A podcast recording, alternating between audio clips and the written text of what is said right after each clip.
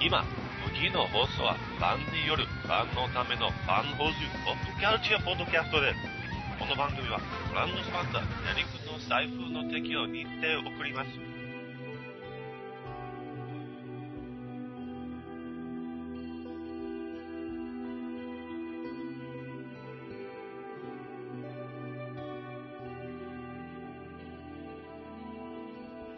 Hey guys, welcome back to another exciting episode of Fanholes Toku Thursdays. Hey, what's up guys? This is Derek, Derek WC. I'm going to be one of your hosts tonight on Toku Thursdays, and joining me tonight are two of my fellow tokusatsu enthusiasts. So why don't you guys give a shout out and let everybody know who's here tonight? Hi, I'm Ziff Zoolander, ZZ for short. I fight the corpse. I'm the bots master. This is Tony, and stop punching me in the fucking head. uh, allow me to make it slow mo so you can see every fucking punch. And we can be here for another fucking hour. Alright. Anyway, so this episode is, and let me preface this, like this episode we're going to be talking about the film Kikaider reboot. And the reason why we're going into this is because Tony and I on the last episode of Toku Thursdays, we discussed the guest spot episode with the android Kikaider. And basically coming out of that episode, that that was kind of a promotional tie-in on television for this film that we're about to discuss. And it, it all sort of spiraled out of other tokusatsu films and events and everything, kind of like a Marvel movie, you know, like Luke Giaconetti and I talked about Superhero Wars Z, and at the end of that, there's that little cameo sequence where they sort of revealed there are other heroes in the world, such as Kikaider, and basically what developed out of that little end piece is this film, Kikaider Reboot. Basically, it's a feature film that came out in May 2014. It's written by a gentleman named Kento Shimoyama, who may account for why I feel the way I do about the piece or may not. I mean, apparently all I can get from IMDb and, you know, it's not always the most reliable when it comes to Japanese projects. It's it seems to be difficult for me to search reliable information, but according to IMDb, he wrote a lot of Super Sentai, but it seems like he wrote patches of like episodes, like so who knows, maybe I was like thinking like, well, he wrote some Gokaiger and I like Gokaiger, but I'm like maybe he wrote like the five shitty episodes of Gokaiger. Do you know what I mean? Cuz it's like he wrote a number of episodes and it seems like the episodes he wrote the most were the Ninja series, which I think is the most current Super Sentai that's airing at the moment. And I know I've only seen like a few episodes and I'm not, you know, I'm not really clear on if Super Sentai fandom is really heavy into it or if they just are kind of like feeling the downers like a lot of fandoms are, you know, related to, you know, various properties or whatever. It seems like right now that both Ghost and Ninja are not really clicking with the Western audience. I don't know about Japan, but That that's kind of what I what I heard. Do you know what I mean? Like I can't really speak for myself other than I watched an episode of Ghost and wasn't feeling it, and I know I probably watched like an episode or two of Ninja and and wasn't feeling it too much. So just based on that, I was like, well, maybe this accounts for why I don't care so much for the screenplay we're about to discuss tonight. But I, I guess what I'll do is give you guys, the listeners, uh, a high level overview of the film, and then I've got a bunch of bullet points and notes and everything that we can go through together. And of course, I think this is the first time that both Mike or Tony have seen this film, so hopefully maybe the guys can either rein me back or you know kind of provide an alternate eh, you know perspective on you know some of the the takes I had or, or problems I found with the film. And then the the other thing I sort of wanted to preface before we go into the synopsis is I, I hope it's clear. Like I, I think it's clear that I'm a pretty huge fan of Kikaider, so I hope nobody takes anything. Uh, you know, I, I'm sure I'm gonna rant and rave about some stuff in this, so I hope nobody takes it the wrong way, like that I don't like the character anymore or anything like that. It's not the case. I mean, I've done the the several shows with Justin on the original series. I know most people see my enthusiasm for the character in that, and I'm sure in the last episode when Tony and I talked about this reboot version within the context of the Gaim universe, like we were both really enthusiastic about that episode as well. So it doesn't necessarily reflect on the character, but maybe just the way the the reboot was was handled in this particular case for me personally. So just you know wanted to preface that and say you know I don't have any you know feel bads or anything like that, but th- this movie just wasn't my cup of tea. I, I, I have no in- intention of holding you back either. So Okay, you, you can okay. rant Well- on. So. Well, yeah, it's just it, it's just kind of like one of those you know it's like it's not a spoiler warning, but it's like a, a kind of like a, a rant and rave fan fanhole you know warning or whatever because this is this is probably what what the context of a lot of this this is not gonna be a positive episode for me. I mean, I, I think I tried to rewatch this with the goal to try and find things that I did think were positive, and to be perfectly honest, like it's kind of far and few between. But but I will try to focus on that as well. Let me let me just put it this way. I, I've heard your thoughts about this, like, because we've had IM conversations over like a couple of months, you know, and whenever we bring up Kikaider, you know, like, let's just put it this way, folks. You think Derek hated Iron Man three? Well, it's it's just I, I guess w- before we get into the high level overview, I mean, I was genuinely really really excited about this movie. Like I was kind of like, wait, they're making like a modern like reboot of Kikaider, and it's gonna have you know special effects from 2014. You know, I mean, at the time, it was, I don't know, when we first heard about it, it was like 2012 when that superhero Taisen Z movie came out or whatever.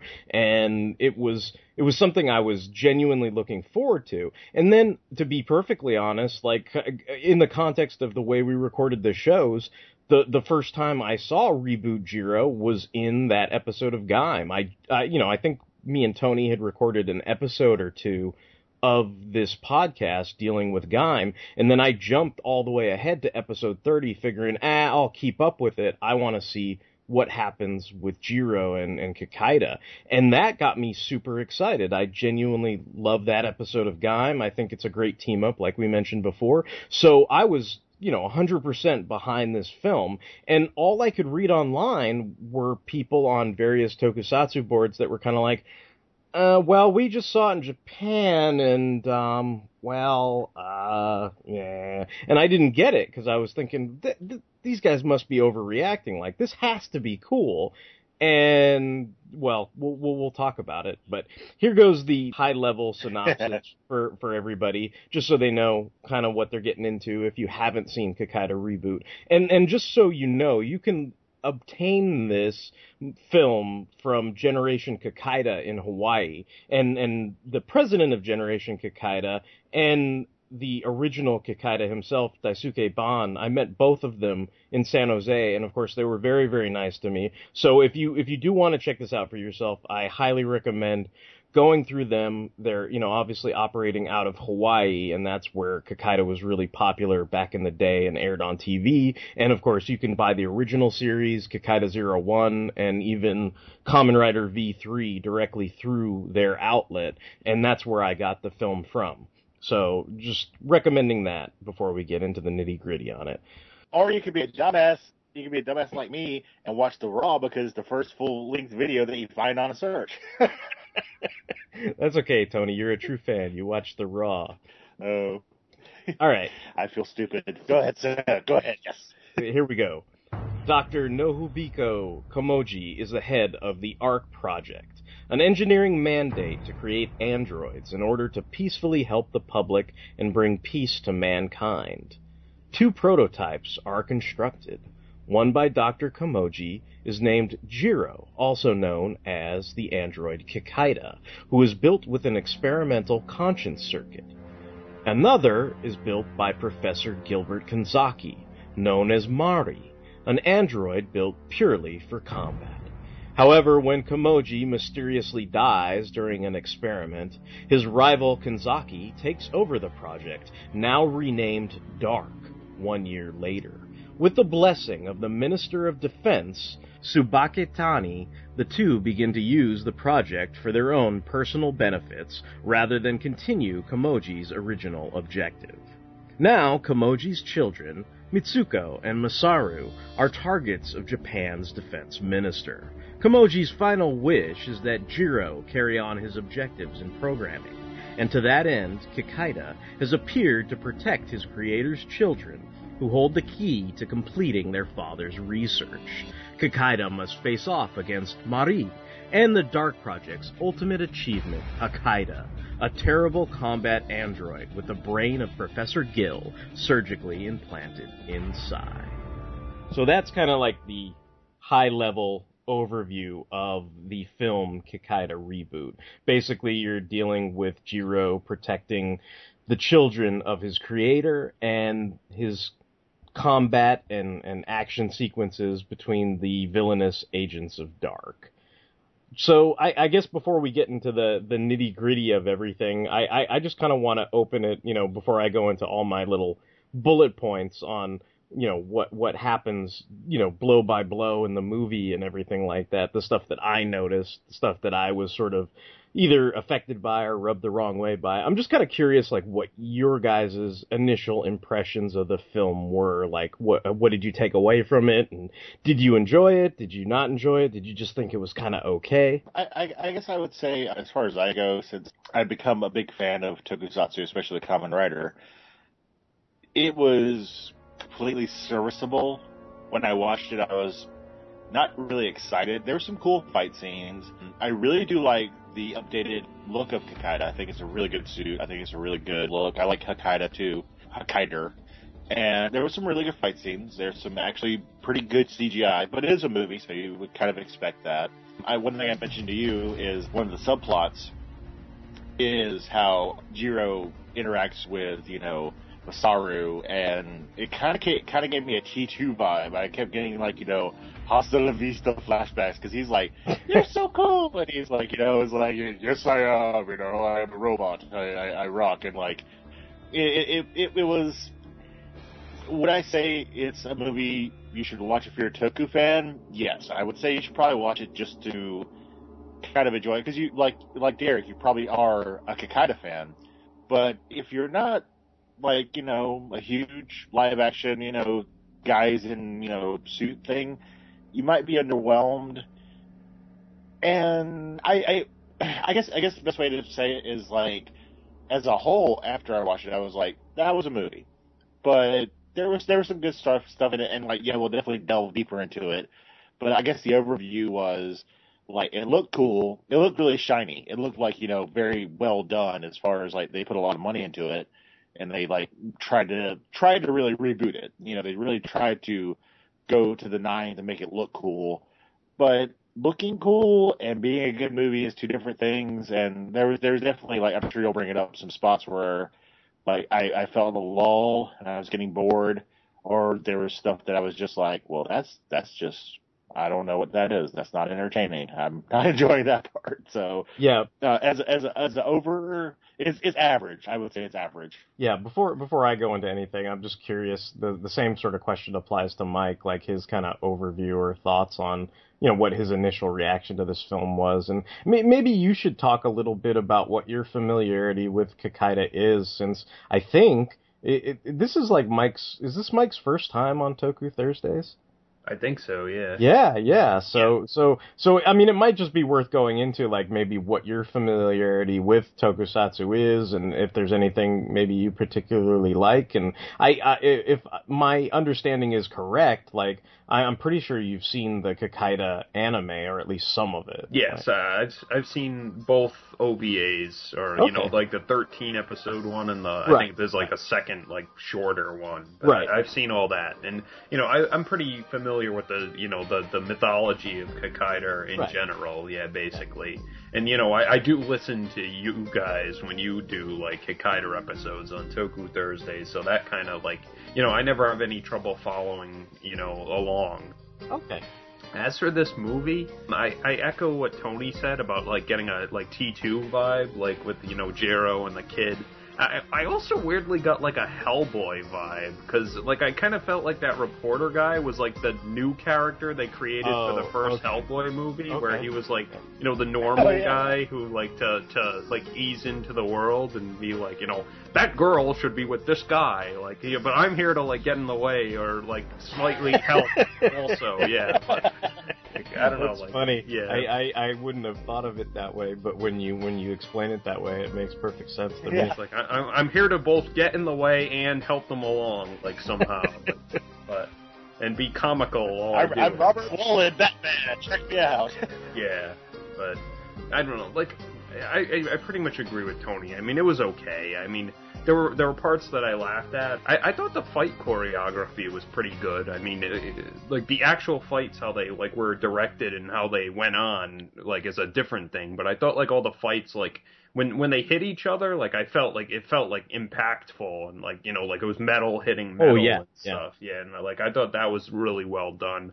However, I watching the first like 10 15 minutes of the movie and like seeing him fight that first robot on the roof like I hadn't remembered when you said this came out so I was like huh I wonder you know judging by the CGI I mean it must have been like 10 years ago or something but no it was like last year so Yeah. it was Yeah. like wow holy crap so Yeah, yeah, I mean- I was not impressed by like the CGI elements in this movie but Yeah. I mean, uh, the rest of it, yeah. Like uh, when you go point by point, I'll probably have more comments. Right. But I, I'll, I'll stick with Tony's. Like it, it was like serviceable at best. Okay. Now, I, I think what I'll try to do here is before I go into the point by point, so people don't, you know, hate me forevers. I, I will try to go into some things that I think are positives. So, as far as this film goes, I agree with what Tony said about the Kikaider and Hakaida costumes. I thought they were good costumes. They're they're nice updates, but they also reflect the original essence of the you know the original costumes whether they come from you know the the manga or you know related to the original tokusatsu series. I, I you know i thought obviously they're improvements you know and they they look a little more solid i think than some of the the flimsier outfits from the tokusatsu series because you know that was of course on a budget and back in the 70s and everything. But i i, I thought it still had the same it still had the same flavor. So to me, that that was a positive. The the costumes for Hakaida and Kikaida.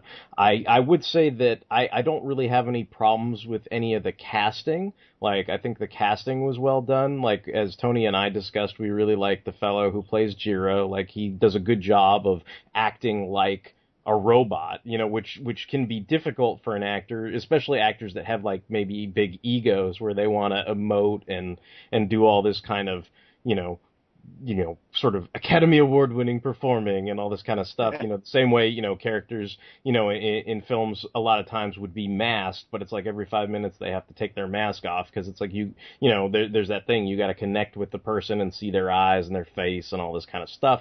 And I just thought that, you know, him as an actor, he did a really good job selling the, the the idea that this was a guy who was artificial and he's learning what it means to be human, but he doesn't always completely understand what that means. So in that aspect, I, I think the cast was well, you know, basically like I, I, I think they were all cast well. I don't see any problems with that. I will say that like Jiro is pantomiming, like uh, as far as being robotic and stiff movements. That that was really nice. He seemed like he was robotic. So yeah, I agree Yeah. with that. Yeah, that was Yeah. that was, that was cool. I, I, I think I agree with what Mike and, and yourself have both said about the, the fight choreography. When we got fights, the choreography was well done. Now that doesn't account for the pace of how those scenes were handled. But as far as the choreography itself, yes, I thought the choreography was well done. I thought the the way they used the you know sound direction to to emphasize that you know metal hitting metal like things like that i thought those were were good you know me i i, I love women and of course you know you, you've got Maryjun Takahashi who you guys may remember i think i brought this up when we discussed it but she was shishio's babe in the Rurouni kenshin movie so that's who that was Yeah, she's she's very attractive. Yeah, she's Yeah, yeah, I remember she's that. a good actress. yes. Yeah, and she's, I mean, you know, she, I, I don't even know if she's really an actress first. I mean, a lot of the things I read describing her role in the film, they often describe her as a model, you know, first. Like, so, so who knows? Like, maybe it's like, you know, the, the tantamount to casting Cindy Crawford in a movie. You know, I don't know, but I, I thought she did a good job. I will actually have a Derek moment here.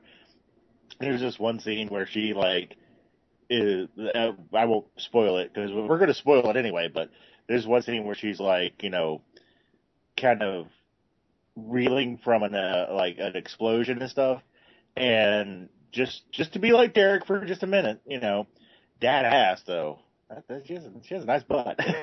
But you, you know what I liked about her the most? I know this is going to sound funny. We're just being all, uh, you know, chauvinistic and describing body parts and stuff like that. But and and I think she did a good job portraying a robot as well, just like the actor who plays Jiro. So it's not to take away from that. But man, she's got fantastic lips.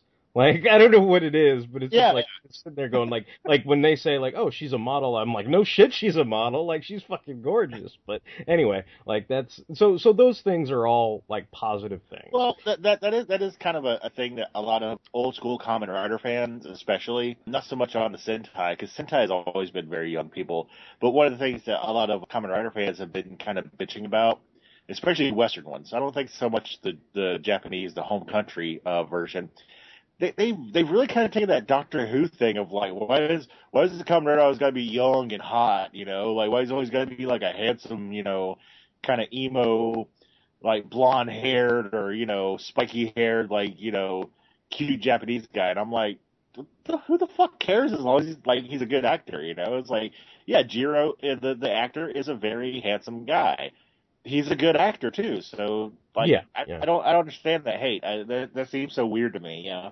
Yeah. So I mean, I, I just sort of wanted to get the the things that I thought were positives off my chest first. So so now I'm gonna go into uh, a blow by blow and maybe explain something that I wasn't hundred percent sure about until I started taking notes for this. But my understanding of the placement, because y- you might think, well, you know, maybe that Gaim episode takes place after this movie because this movie is a reboot and it seems to deal with the origins, quote unquote, of the android Kikaider. But what my understanding is, w- within the first three minutes of the film, they sort of set up the conflict between Dr. Kamoji and Gil Kanzaki, basically, like Professor Gill, essentially.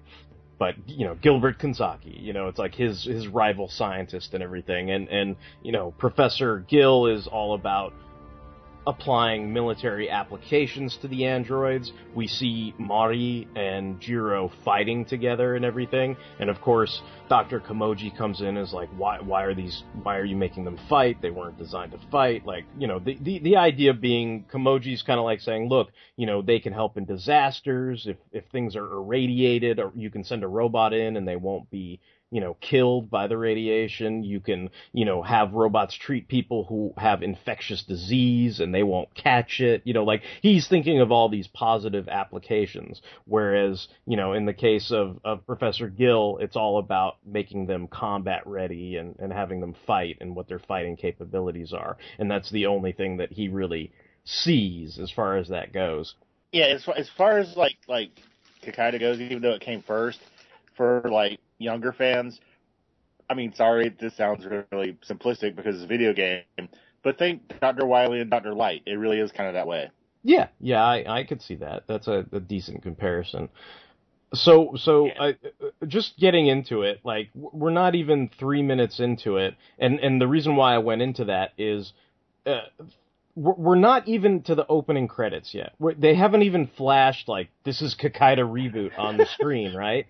And the the first line that Kamoji says, or one of the first lines Kamoji says to Gil, who I'm a fan. He's the fucking bad guy, right? So the first thing he says to the bad guy, to Professor Gill, on combat testing androids is, You're not in America anymore, buddy.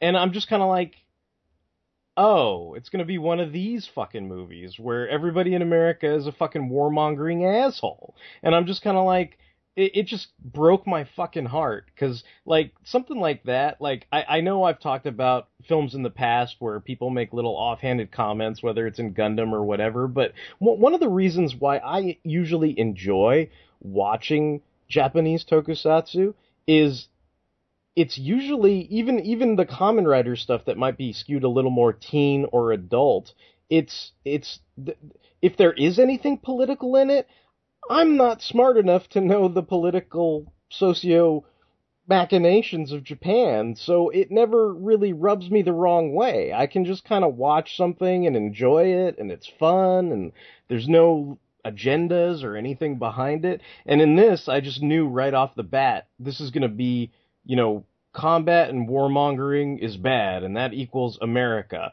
And, and it just was one of those things where I was like, fuck, like, I, I, you know, I don't know. It just, you know, kind of hit me in the gut and was like, oh, well, this is gonna bug me for the rest of the fucking film. And, and it's not like it's just a one-off line too. I mean, it's the whole through line of the film, basically. And what kind of is hilarious to me is the way Kikaider eventually resolves the film is to give up his conscience circuit. So it's almost like the screenwriter believes these things, but then the only way to resolve the problem is to have him throw away every sanctimonious bullcrappy thing he's writing down on paper. Do you know what I mean? So it's it, I don't know. It's just Yeah. it's one of those things that like drives me fucking nuts. And and we haven't even gotten to the the you know this is Kikaider reboot and the, the the credits and all that kind of stuff. And and I guess you know basically once you get to that point,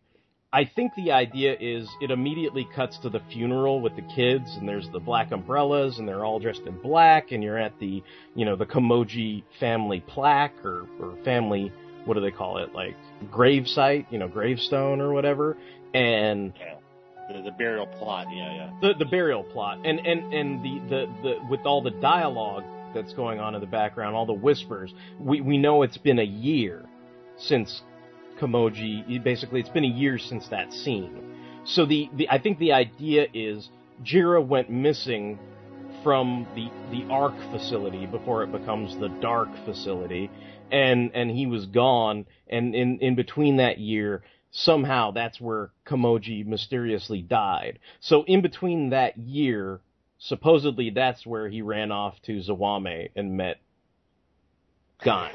Yeah. Do you, do you know what I mean? Like that. Much, That's yeah, yeah. That. That's yeah. I basically. mean, yeah, yeah, that's the only way it can fit, really, yeah. That that's the only, if you want to make it fit, that's the only place it could fit without it driving you fucking nuts, you know, DBZ movie style. So I'm just throwing that in there for anybody who's wondering about continuity or, or how that works or whatever. Yeah. And Yeah, and just, even- just for like a like a quick recap. In in the Gaim episode, Jiro appears as Zawame. He doesn't know who he is, and by the end of the episode, he realizes he is Kikaider, and he comes back to his senses.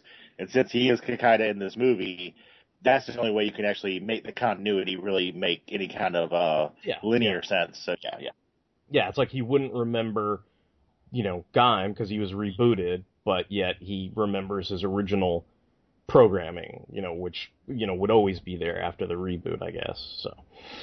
Yeah. So uh, you know, and and in the funeral with the kids and everything, even that there are already whispers about Mitsuko, the daughter, going abroad to study in America. And again, it, it also hits home the idea that you know, of course, her father was critical of America in the first three minutes of the movie. His daughter's going to America to study, but see, that's her her her arc in this film is she's gonna abandon her brother. I don't know. He's gonna live in a dormitory or some shit. Like that's the only thing I can get out of it. I don't know who the fuck's gonna take care of him, but he's gonna he's gonna live in a dormitory or some shit and and still stay in Japan. And she's gonna go off to America to study at university for four years and everything. Yeah, and, and that's like that's like even like like one of the first like scenes is like she comes home, and the first time we meet her brother, you know Masaru, you know he he's kind of cold to her. He's like you know like playing a tablet game, and she's like you know like Arishimasu, and he's like you know whatever, fuck off, I'm going to my room. Well, yeah, they- they- they they have a very strained relationship. I mean, their their dad's dead. They're not getting along, and and the only thing she can think to do is to quote unquote run away to America to study. And again, there's that underlining notion that doing that is obviously the wrong thing to do.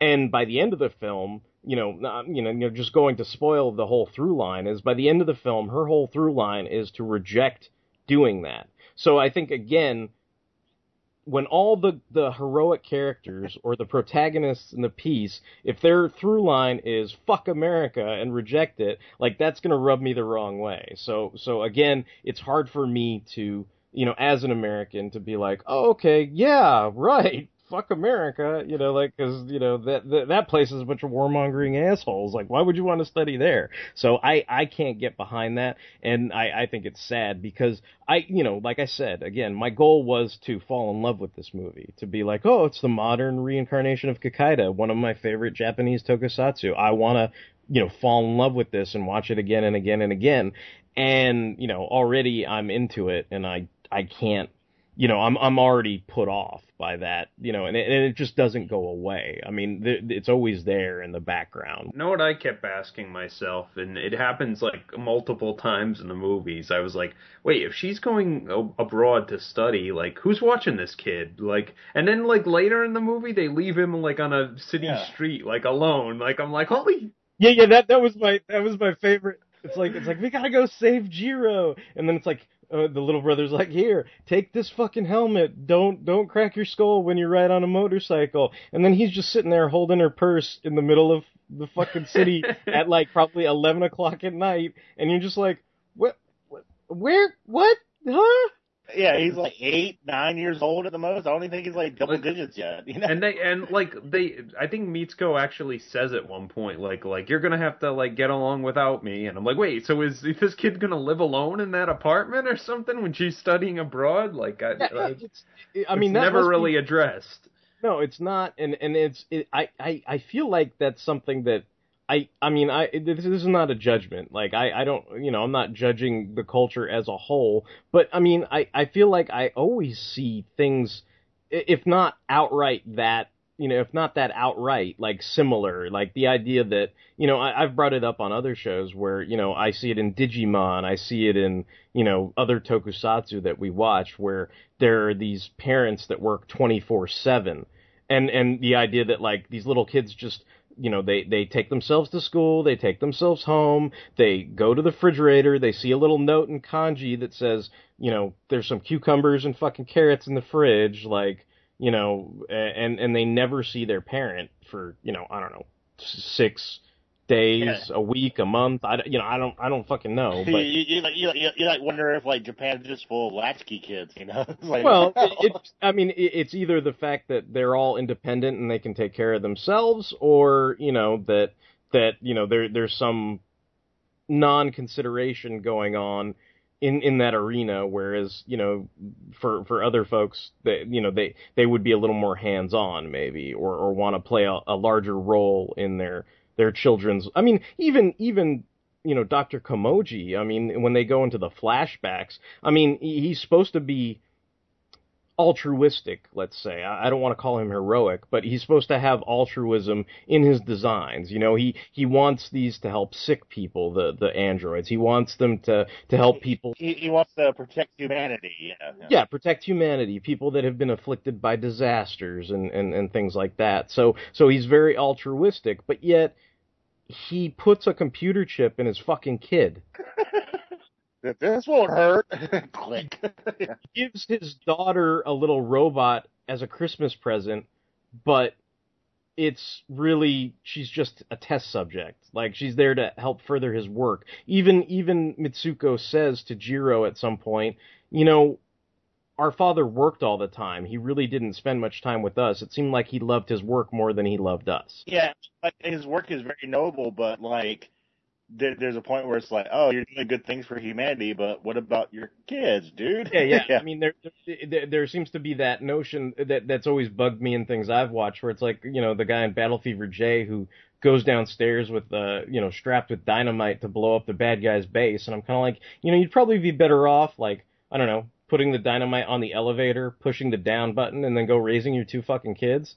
Like instead of feeling bad about turning over secret plans and blowing yourself up because you've got some mental shame hang up or whatever it is, you know, like Yeah, do, do you need to be a walking bomb? Really? Is that what you need Yeah. to do? Yeah. yeah, yeah. It's like, no, I think you need to be a fucking father, you know, like that, that, that kind of Yeah. stuff. Going back to what Mike was saying about the the character, the the I guess as we're calling him, the Hellboy character. So, you, and being familiar with the anime, may, maybe you know you just didn't notice the name or whatever. Obviously, the visuals are not nearly the same as the original character, but that character, instead of being a crack ace detective, that is Hattori Hanpei. And Hattori Hanpei is the guy in the anime who kind of has like a gruff voice, and he's got like the Sherlock Holmes hat, and he basically Oh, is wow. usually he's usually the crack ace detective. Now in this interpretation, he's kind of like this grungy reporter who's investigating the death of Mitsuko's father. They they make a lot of jokes at his expense, you know, that he's, you know, one of his friends calls him a that always makes me laugh. He's another positive by the way. We'll get into him a little later, but they they call him like a failed novelist or a phony novelist or something like that, which usually makes me laugh. But you know, the idea is he's supposed to be again the stuff we always yuck it up about. He's a web journalist, which is essentially what we laugh about on the Flash TV series, where Iris is a blogger, a news blogger or whatever, or you know how Piper in the Scream TV series is doing a crime podcast, and we're like, somebody pays you for that shit, you know, and at, at least this is realistic enough to say nobody pays him for being a web reporter. He makes money writing these romance novels on the web or something like that. And that I could actually sort of buy. Do you know what I mean? Like that Yeah. that in Japan maybe, you know, people get into these, you know, kinky romance novels or whatever it is that Hattori Hanpei writes, and that's what meagerly pays his bills, you know. There, there's probably a deleted scene where like he comes up to uh, Jiro and he's like, "Dude, I just read about you on my blog. I'm gonna call you Kick Harder." He's like, "No, it's Kikaider. Kick Harder, yeah." No, I'm just kidding. Yeah, so I mean, I, I that I guess I'd just bring that back to you, Mike, just for a second, and and just be like, did you realize that was even the same character? No. Right. So so I mean, I don't blame you. I, I didn't either. I watched the anime too. I didn't know it either. He he doesn't have the same profession. He doesn't. I mean, he's not. I mean, he he essentially is that quote unquote Hellboy character, no matter what profession he has. Do you know what I mean? Hattori Hanpei was a little shady, you know, at least on the the television series. Yeah, you know, I kind of called him like the the I guess Johnny Depp in the Pirates of the Caribbean type character, where the actor in that seemed to be a very well renowned, or at least you know a, a very experienced actor, but he was playing up all the comedy. You know, he was almost like a Charlie Chaplin type, you know, where he was always mm-hmm. getting into hijinks. Yeah, he's the bumbler. Yeah, and, and, and that's not necessarily true of the character in the anime either. He's a little more gruff, but I mean, this this character is more like again an investigative reporter. And and you know just jumping ahead and, and kind of tying it into all the you know America's crap type stuff is what what I found interesting is later when they they finally Mitsuko and Masaru basically I, I don't want to skip all over the place but I just want to bring this up while it's in my brain is when Mitsuko and Masaru finally hide out at Hattori Hanpei's apartment after they get attacked and we'll go into the attack in a second but you can see one of his idols basically. I mean it's a little detail but it's there. And like i said the anti-american stuff is always there is you can see a poster of all the president's men in the background. And it, it's almost that subtle notion to me i mean this is my take on it is they've already like i said they've already had professor komoji kind of poo-poo you know, America's a bunch of warmongers. They they've got the girl going to America to study abroad, but she's eventually going to reject it. And now you've got this guy who who makes more money writing web novels than reporting. So basically, it's almost like America's steering this poor guy in the wrong direction. He's he's sitting there in a cheap apartment filled with a bunch of junk and he's got to eat like ramen noodles or whatever to live off of because he looks kind of grungy. I mean, it's not like he's living in squalor, but it's not like he's, you know, living in a high end apartment either. I mean, he's kind of just Yeah. packed in there and, and he's getting by basically. And of course, what I took the, the All the President's Men poster to be is he, he doesn't even idolize the real fucking reporters.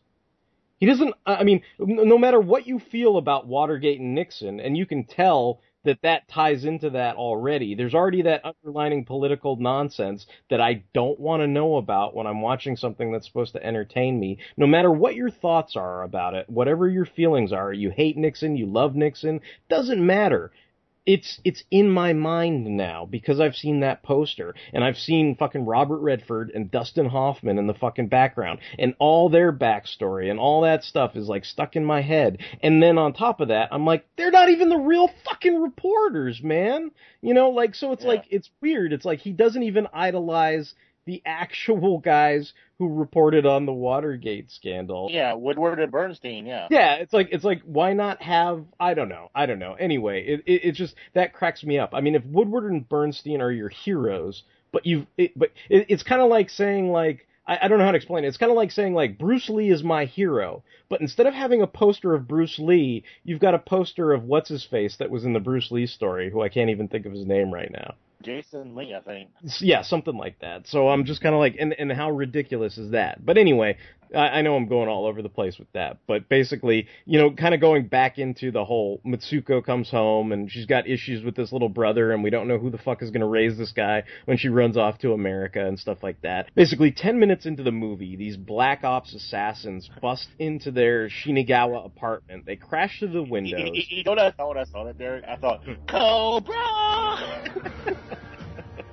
I mean, you know, it's like it's like one of those things where he's trying to uh, Hattori is trying to, you know, talk to her through this, you know, one of these video, you know, prompts, you know, on the the apartment door or whatever. And then all of a sudden you hear the crash through the window. All these Black Ops guys come in, they they take Masaru, they take Mitsuko, and then all of a sudden they get sent up to a rooftop.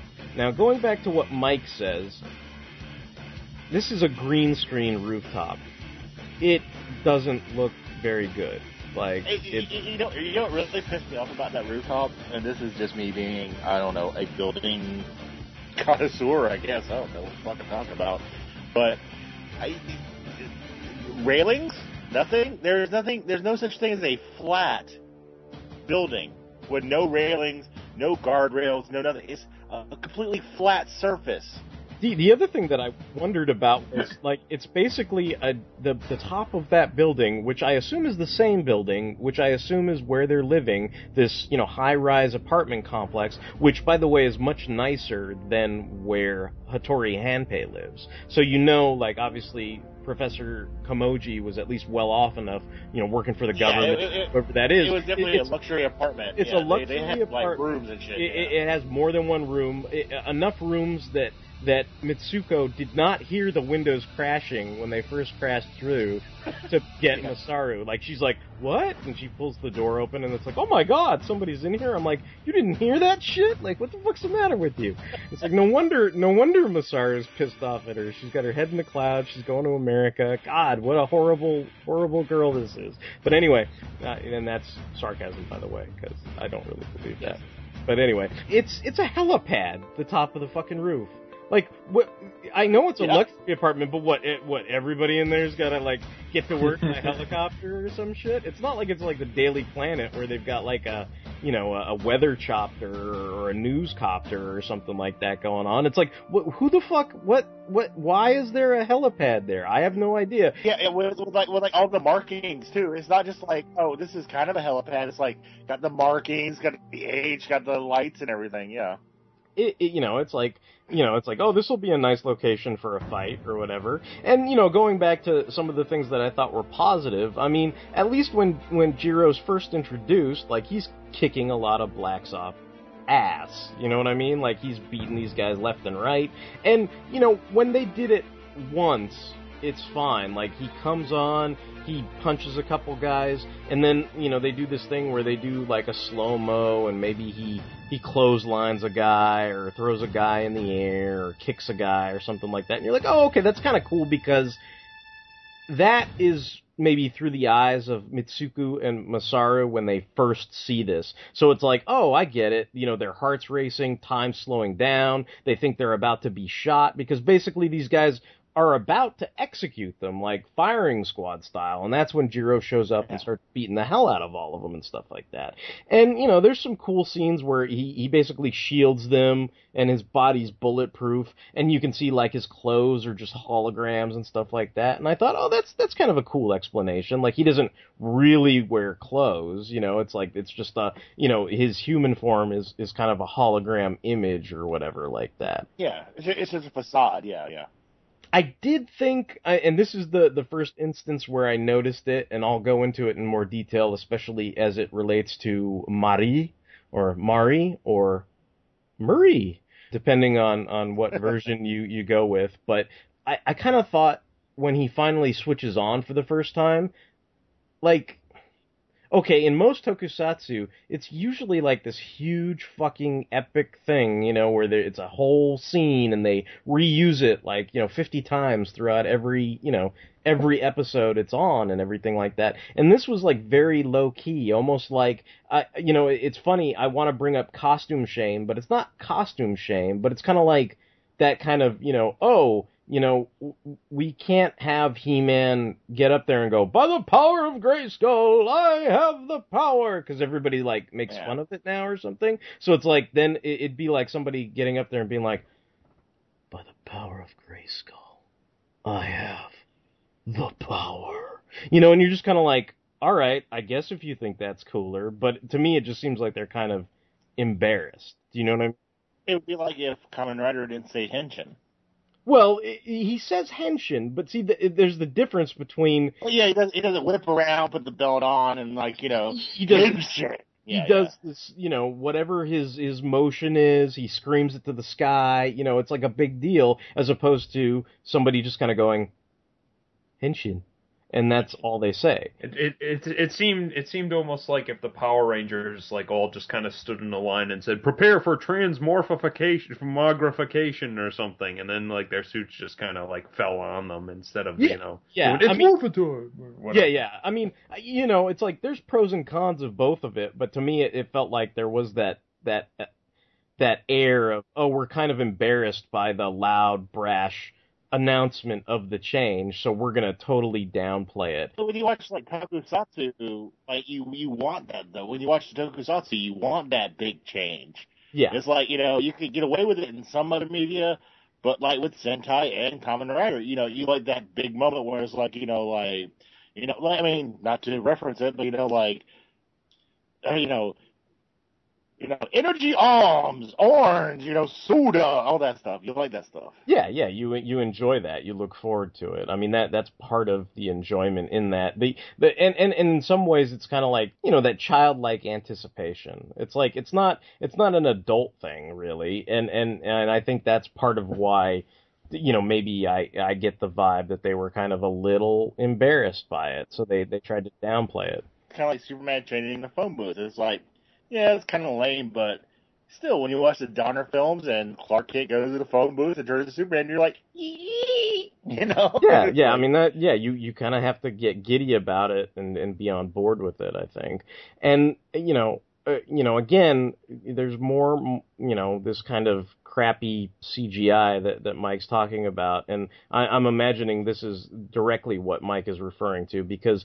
You know, th- there is a, you know, the fight sequences between Kikaider and the Black Ops team, I think, were well done. They're, they're with real people. He's in a real suit. I, I thought they were choreographed well. And, and this is gonna bring up something that I may get into later on when we start talking about the conscience circuit.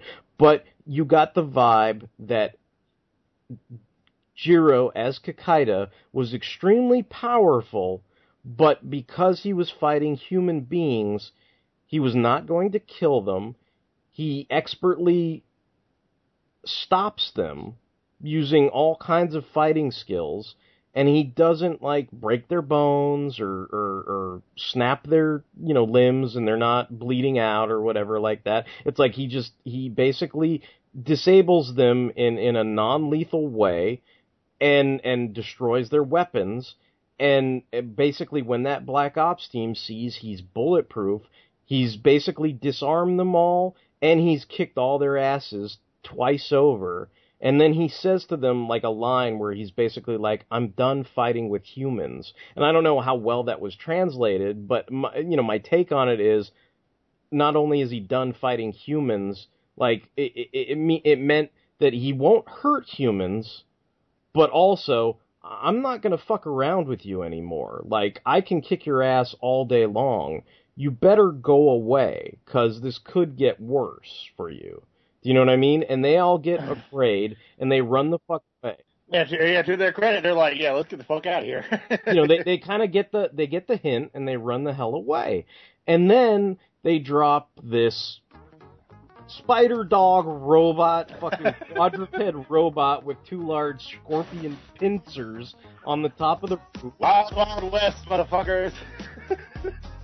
And you know, I, I I don't know if I mentioned this or not, but you know, I mean, it's very much like the the climax of the Tiger and Bunny film we covered. You know, it's very video game bossy. You know, this this kind of notion of like, oh, I'm a CGI thing, and you know, it's like he, he he's he's not really beating him up very well at first, and then he gets a second wind and he grabs the arm Yeah. and you know he he, he Uh, that- off that's at the and- weak point, and then- maximum damage. Yeah, yeah. it's like, oh look, the, the, the little spider limb dog limbs on the bottom are weak. Let me do a slide kick instead of the the drop kick or whatever. You know, and it's it's like he does all this kind of stuff.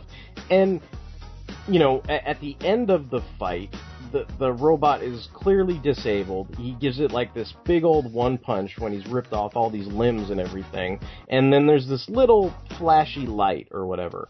And you know, on my second view, because you know, I guess maybe I'm paranoid, motherfucker, or whatever. But on my first view, when the light flashed again, I thought to myself, "Oh man, that fucking thing's recording you, dude. You better kick that thing's ass off the fucking roof." Or you know what, dude? It might be like counting down to like a self-destruct, dude. So you better get it the fuck away from you know Masaru and Mitsuko before it blows up, man. And he basically does you know, kick it off the roof and then it falls into the river or something like that and you never see or hear of it again. But when I was watching it the second time, I tried to read into it a little more and, and I, I guess you could argue that maybe there was supposed to be that heartstringy moment where Kikaider realizes he's, you know, killing his own kind, like that they always play up in the in the manga and the anime, like, oh, I'm killing my own brothers, you know, type thing.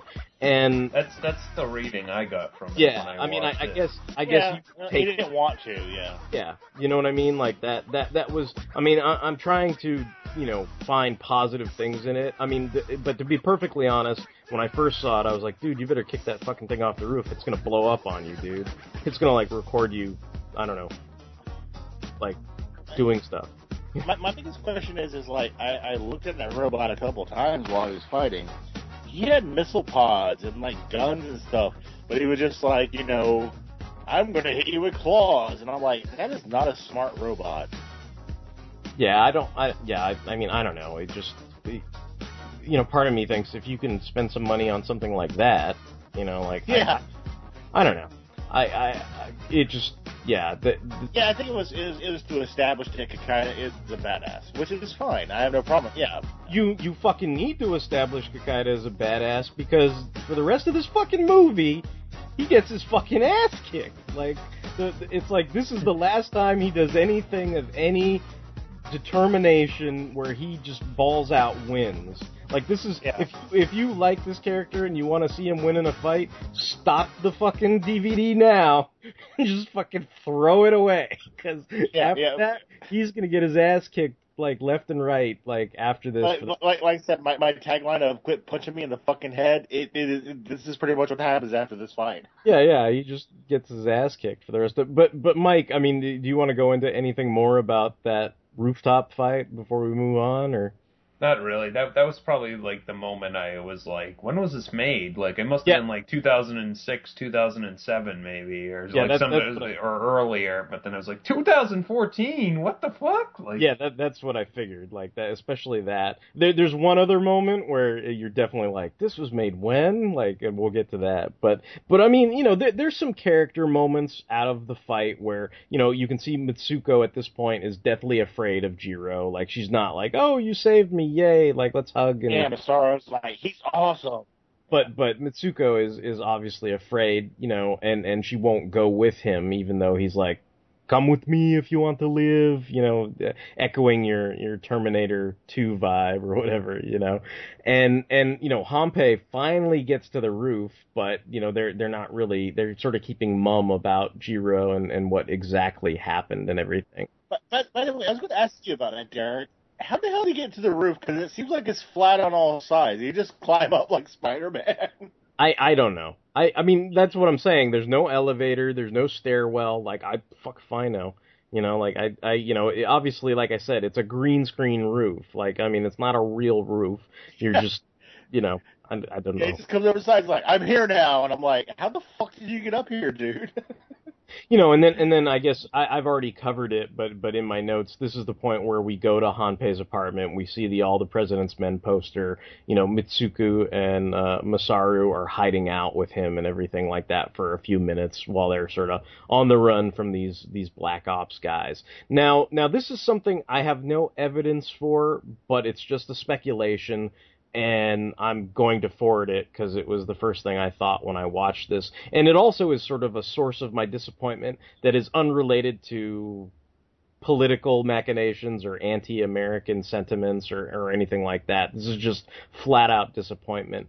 Daisuke Ban played the original Kikaider in the Tokusatsu series from the 70s. I met him. He's a really nice guy.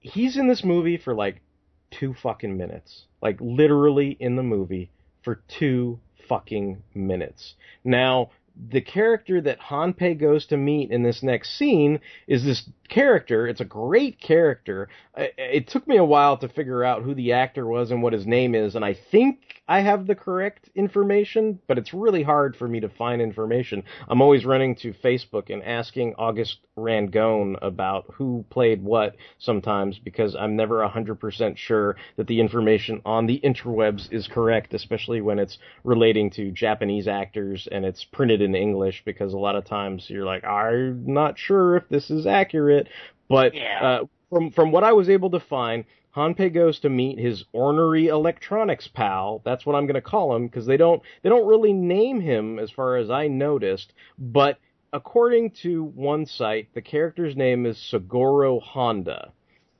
And Sagoro Honda is played apparently by a gentleman named Hirotaro Honda.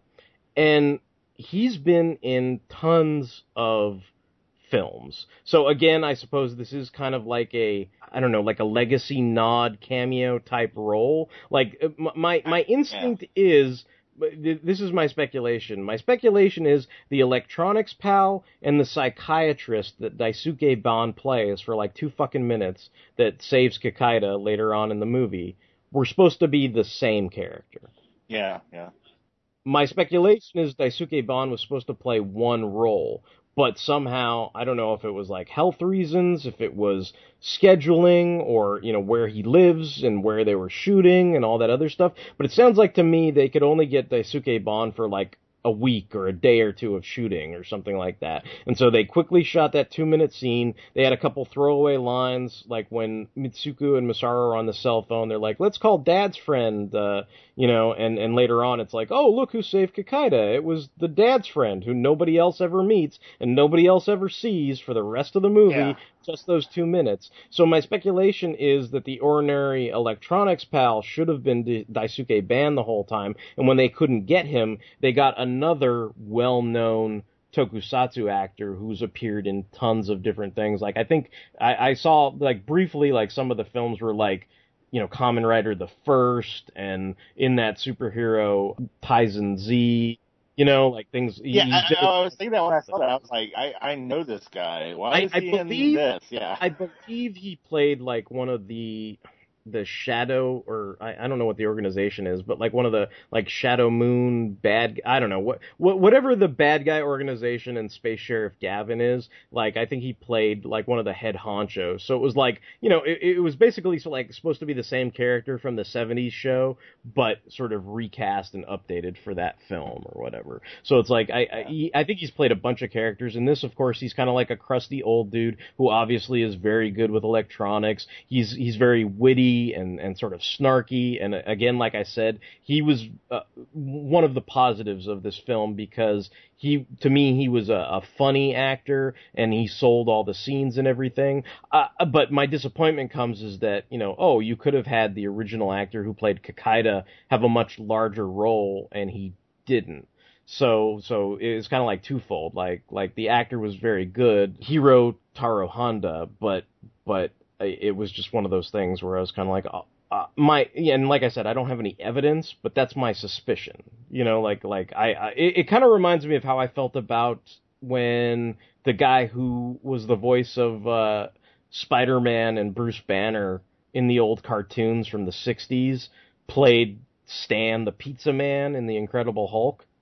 Do you know? I mean, come on, Stan the Pizza Man. Like, I'm I'm sorry, that was written for Stan Lee, but Stan Lee's like, I can't remember all those lines. True believers, like, give me a one day cameo where I say like, "Whoa, man," and that's all he's good for. Do you know what I mean? So it's like, meanwhile, Stan the Man, Pizza Man, has like, you know, essential scenes to the character, which is like almost like a true Uh, kind of like this, like the, the, the guy who plays the electronics pal. You think, oh, he doesn't do much, but it's like he repairs Kikaider. He he helps out, you know, Hattori Hanpei. Like you know, he he's kind of like supposed to be this this grizzled sage, you know, guy who you know it, it obviously isn't associated with anybody in the the dark organization, but is also not, you know, you know, I don't know, naive about the world and its state, you know. So it's like I, I, I just felt like it probably it was designed for him, but for whatever reasons, you know, that I'm not really privy to, I can only speculate that it just didn't happen well, let me ask, like your avatar right now, that's like the two of them, like the two, yes. like yeah, like it's it looks like they took that on the day he was there because it's in the woods where that scene took place. So it's like maybe they only had him for that day, maybe. It, it must be like like it seems like they only had him for a limited time because that's the only location they shoot. Like they specifically have to find a way to get Kikaider out of the warehouse where he's fighting with Marie and like how he stumbles out into that random forest. It's like there, there's no real explanation for that other than oh well that's where we shot all these other scenes so we need to find a way to transition him from this point to the forest point so yeah yeah, yeah.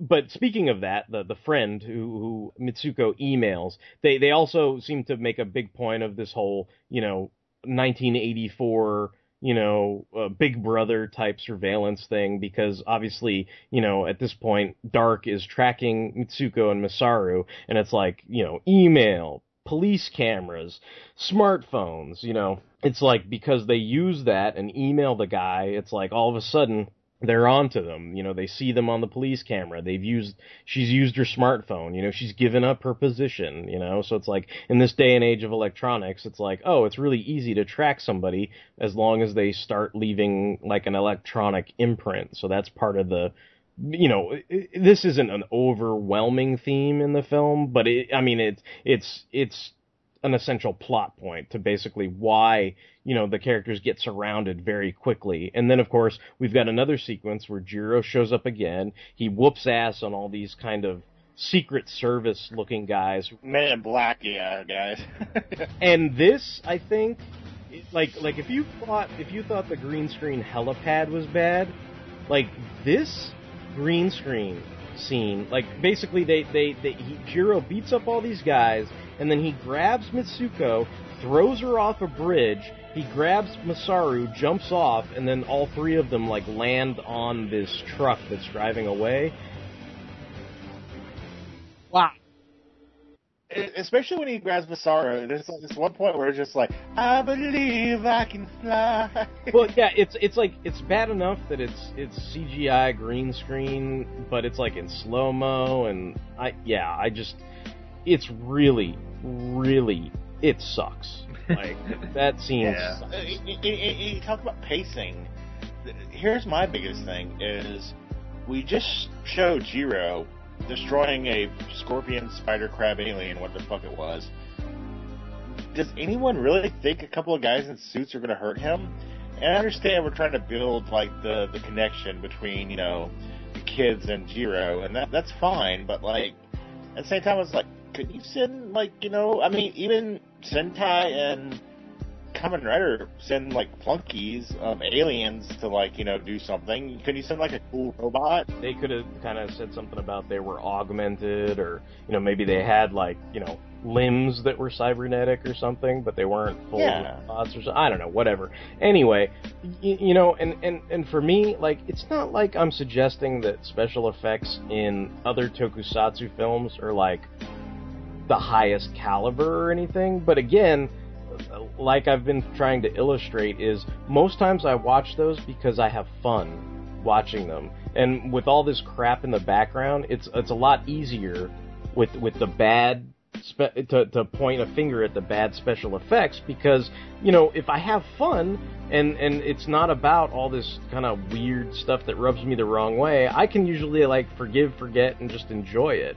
But since this isn't so fun, it's a lot easier for me just to focus on man that green screen scene is like Oh yeah, yeah, cause, yeah, cause, yeah, like I said, like the the the Men in Black thing, you know, that that already kind of like was like, why is he fighting those guys?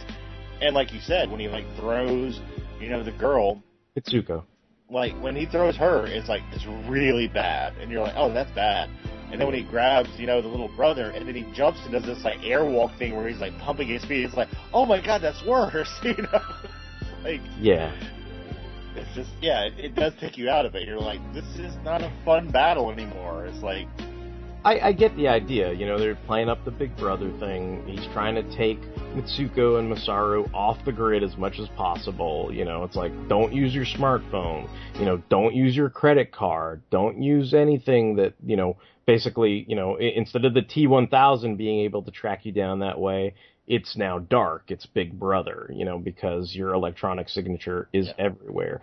And they end up, you know, traveling on a local, you know, no name bus to, to leave town after they get away on the back of a truck or whatever. I will say that this like sequence that we're going to go into with them hanging out with Jiro is probably the most enjoyable part of the movie. Okay, that's interesting. Like for for me, like like I I understand why it needed to be done for the the plot of the movie. I think it's so fucking boring. Well, no, some parts are. Yeah, some parts definitely are. Yeah. You know, it's like uh, like like I forgot like cuz cuz I, I I don't know what it is. It's like it, it's the pace. It's like it it doesn't matter to me like you can have a well choreographed fight scene, but if you cut to like this long laborious sequence in the middle of it, which is what happens throughout the course of this film, it's like it's almost like it's like you're starting to ride a bicycle and like you're like, "Oh boy, now I'm I'm I'm about to go down a hill." And somehow magically like, I don't know, Galactus or somebody raises the hill to like normal level and you're just like, "Oh, I thought I was going to race down a hill, but now I'm back to going boop, boop, boop." you know, and you're just like, "Oh man, like I was I was to get into this, but now you you fucked up my momentum." I think what doesn't help though is like you know, there's like four or five scenes, like seriously four or five scenes, where she looks at Jiro, and you know she has that whole like you know maybe he's not so bad, you know that kind of wistful look. And Jiro just like, I am a robot. How are you? And you're like, what's the point of that fucking look? well, yeah, and, and, and they just it, it seems like they the director felt free spending a lot of time with the actors, which I don't I don't fault him for, but it's like it, just seemed like there there could have been some way to to to speed it up a little bit or something like that. Like not, you know, like basically tell ex, you know, exposit what you need to exposit, but do it in sort of a a, a well paced manner because it, it just seemed like a lot of that stuff was so it was so real world in something that is ostensibly a fantasy, you know. So it's like it, it's hard to it's hard to go back and forth that way.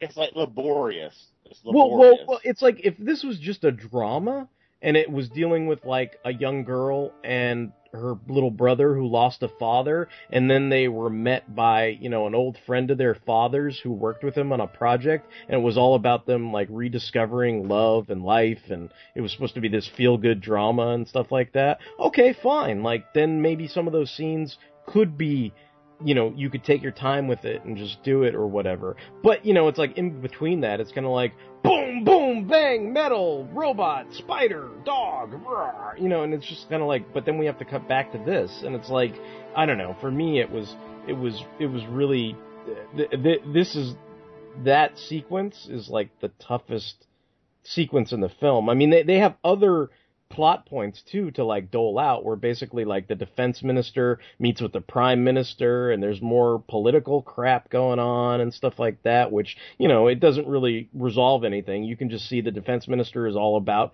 using the dark project for for his own purposes. And even though the prime minister's kind of wary he's still a politician and has to like not shut him down immediately basically because of the the I guess the the situation you know with you know those two characters. It's like he basically you know the defense minister helped put the prime minister in office, so it's like they can't exactly turn completely on one another because they both have dirt on each other basically Yeah, they you have know similar goals. Yeah. you know the, the the electronics guy we were talking about before Sagoro Honda like H- uh, Hattori Hanpei brings him a piece of equipment that was left over from the wreckage from when Jiro destroyed that spider dog robot or what. at least they actually did show him grabbing that, so at least there's continuity. yeah, yeah. I mean, it was shown, and, and, and, and that guy is clearly shaken up by you know the readout he has that you know that he's able to read off the hard drive or whatever it is. Like he's like, where did you get this? Like this is bad news, man. Like you know, and basically, you know, it's like you, you feel like uh, Jeff Bridges or somebody would have played him in an American version where it's like, what did you do, man?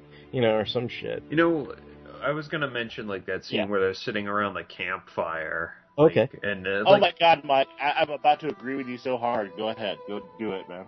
Uh, the, well, I was just gonna say, like you were saying, how like they, it seems like they they want to pay uh, homage to something, but they're also like ashamed of it. But Yes. like I really don't think they they did a, they like put a lot of emphasis on like Jiro's guitar in this movie. Like like you know like Yeah. it's supposed to be a big like like key to like almost like his personality and his like desire to be like more human like. But like Right. I, I think he only plays it like twice in this movie or whatever. So I, I I don't even remember if he plays it for them like while they're around the campfire. But he does he does bring up like he likes music and like he watches like some Japanese like like comedy Sit- or something. sitcom or something. Yeah, like it's like I, I I feel like that would be like it was obviously something like you and me and Tony wouldn't like get, but like I feel like it's the equivalent. Like I was I was kind of joking to myself, like he was like, you know, I enjoy like Seinfeld or something. Like, what is Yeah. the deal with corn nuts? like, like,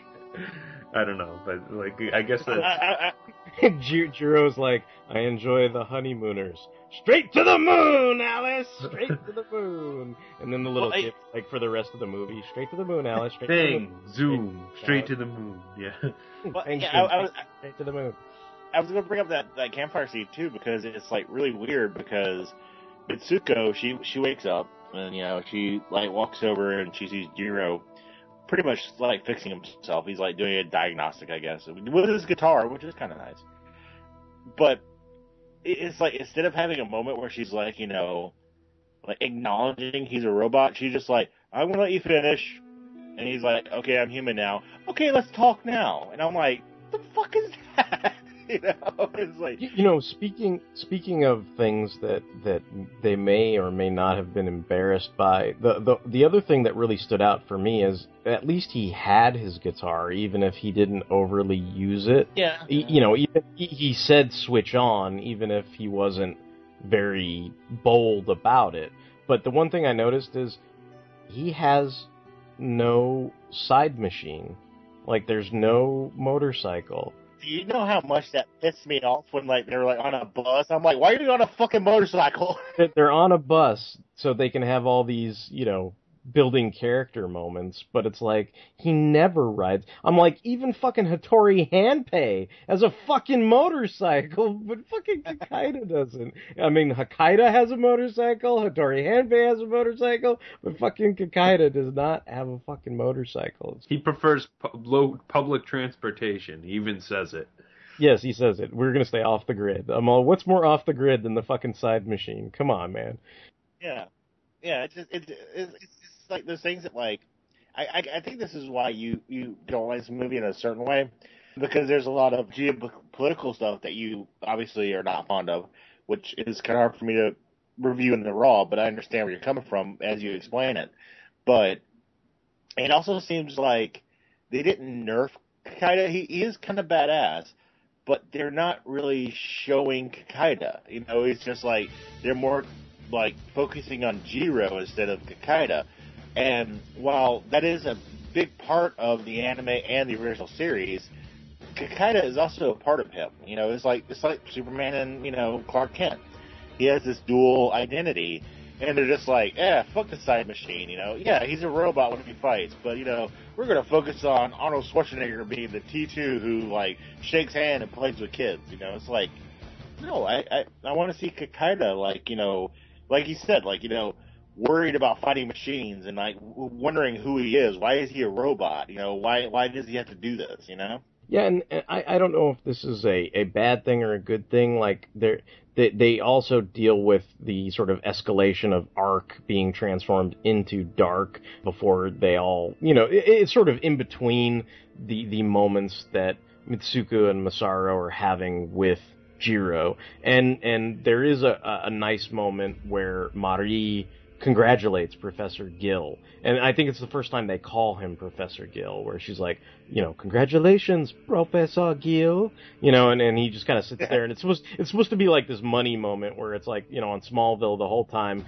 they're calling Brainiac Milton Fine and they finally are like, Yeah. congratulations, Brainiac, and it's like dun dun dun. And I, I thought it was a good moment, like she delivered the line well and everything. But you you do see the the kind of backstory where you know it's like, oh, Gill totally had his toe stubbed by Dr. Komyoji. You know, it's like they, they do these flashbacks, and you know, I don't know. I, I mean, I know it's always been Kikaider is blue and red, and it's the two warring sides of himself. But like thinking of all this anti-American stuff, like all I can think of is red states and blue states, and red states are evil, and I'm just kind of like, oh man, like fuck off, movie, like fuck off, like because it's like I don't know, that's that's all I could think of now, and and you know that's why I'm saying like stuff like this just ruins, you know, films for me or whatever, because it's like I can't I can't just sit back and enjoy it. Well, I mean, yeah, because well, like you said, it's like it's supposed to be about Kikaider. You know, it's not supposed to be about like this big, like again, I hate to keep saying this term, but geopolitical thing. It's supposed to be about Jiro and Kikaider, like trying to figure out who each other are. Because Jiro does have an arc. I mean, he does. I mean, I don't fault the movie for saying, you know, Jiro is trying to figure out who Jiro is. That that's not a problem. I have no problem with that. That's why we like Gaim so much because Jiro was like, who the fuck is Jiro?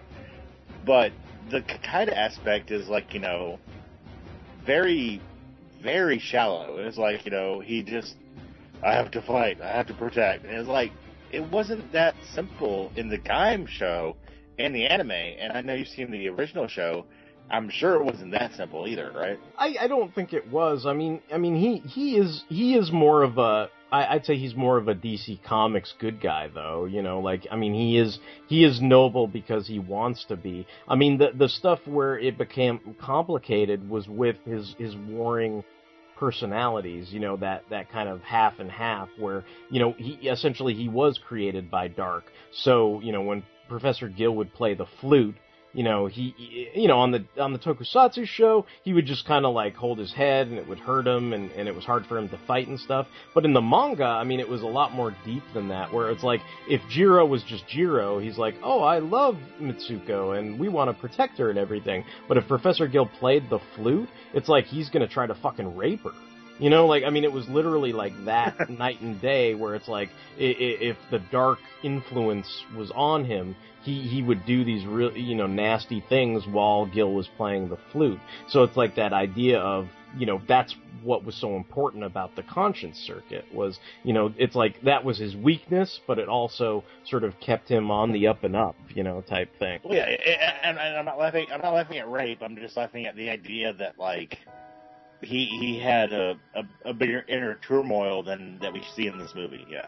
Yeah, yeah, and and I mean, you know, th- this isn't to downplay some of the things that you were noticing as like a, a maybe a T two positive. I mean, you know, Masaru is, is quickly taking to Jiro, and and it's because he needs a male role model. You know, his dad is dead, and you know, Yeah. it, it's like they have this. I mean, that's it's like. I, will continue to complain about the use of slow motion in this film, but that sequence where they're on the beach and they're playing together, and it's through the eyes of Mitsuko, like noticing, oh, you know, this android that I was afraid of, he's not such a bad guy. He's a positive influence on my brother. And the fact that she can slow down and take that in, like, that's a fair use of the slow mo. But I, I think it, you know, like you know, we'll we'll bring it up again, but I mean, you know, it, it does get overused, especially in the fights where it just I want to rip my fucking hair out because I'm like, I want to see the fucking fight. Don't Yeah. kill my momentum with this slow mo bullshit that tells me nothing. At least in this sequence with the the kids, you know, and everything, it's like, oh, well that that had a purpose, you know, like and and and again, you know, at the campfire, we do get back to the whole for me the the anti-American thing because you know it's like they're asking Jiro what he's into, and he kind of goes into you know the the Japanese sitcom and and the type of music he likes and all this kind of stuff, and and they're almost surprised that he has personal preferences being an android, and and they try to turn it around, and it's almost like they're having a you know sort of like a, a date interview or something because they're and then then the little brother's asking you know Mitsuko like well what are your likes? Like what about manga? You're always reading that all the time. Like what about this and that and the other thing? And and she gets into it's like well why are you going to study overseas? And and she says it's not cuz she likes it but so she might figure out what she wants to do so it's it's it's almost like that thing of well, it, it isn't because I like it. It's just because I think it might give me an answer to finding out who I am. Yeah, I don't. I I don't like America, but I'll go there and figure some shit out. I guess. Yeah, I mean, Yeah. I mean, you know, again, it's not it's not very committed, and it's not a very positive sort of, you know, I, don't know, portrayal, or at least you know, it's not a it's not a very positive outlook. She's not excited about it. She doesn't No. want to like like find out new things. She's just like, I'll do this because it's not what I'm doing now. Yeah, yeah. I mean, because because a lot of it's about the the mundanity that she was dealing with in her life, and it's like, oh well, if this makes things less mundane and makes my life better, I'll go do it. But I, I don't really feel like doing it. But if it makes things better, I guess I'll try it. You know, like, and, and it's just kind of like, you know, and this is the point where I just thought it was excruciatingly boring. I mean, it's laborious. It's just like, you know, I mean, I mean, the point is, by the end of it, Mitsuko basically is no longer afraid of Jiro and they bring up something that doesn't really get explored at all in this movie, but but it's it, she sees Jiro as an extension of her father because it's like Jiro was built by her father, and he. Yeah, I guess, you know, some of his mannerisms, his personalities, these sitcoms were saying that he likes were sitcoms that Dr. Komyoji liked. Yeah, he put he put a little bit of a programming of himself inside Jiro. Yeah. and and the idea is in some ways like you know wh- which gets much more explored in the manga is Jiro was built as a replacement for their dead older brother and that of course is never touched on in this film Yeah, that, that is something that is actually in the anime, which is Yeah. yeah, yeah yeah. so really so I mean I mean that that's the loosest you know reference to to I mean it's similar but it's not the same. I mean I, I think that was a case of a movie you, you know how you always say in comic movies they try to they try to consolidate. You know, it's like, "Oh, we don't need like five nasty corporate bad guys. They're all going to be the Green Goblin." You know what I mean? Like Yeah. that kind of thing like where they they try to consolidate characters or or you know it's like you know, the ghost rider thing is probably a good example it's like you know ghost rider's origin they, they encapsulate everything to one bad guy. Yeah. Well, well, it, it, origin is kind of laborious in the sense that it's like Johnny Blaze's parents died, and then he was raised by another like cycle performer, and he was adopted by them. And the girl that he loves is technically his sister, but not really because he's just sort of adopted. And he promised his adopted mom he would never delve into Satanism, but then he does it anyway and becomes the Ghost Rider. And like, it's much easier in the movie to just say, my parents were circus people. Then they died. Then I became Ghost Rider. I used up my power. Goodbye. You know, and it's like that's a straighter line. And I guess in this sense, you know, without going into the whole, you know, my brother and my father died, and this died, and that died, and the dog died, and it's like, and then we made a robot dog. You know, it's like they can just sort of get to the point, I suppose. By, by the way, Derek, Mike, have you ever like watched your parents when you were like 12, 13 years old and go, "Hey, I just want to let you know, I'm not going to delve into Satanism." Just so you know, I promise. Ne- no, it's not even that they're not going to delve into Satanism. You're promising not to delve into Satanism ever again. I already did it once. It was bad. I was wrong. I promise not to do it again. And then I go ahead and do it anyway.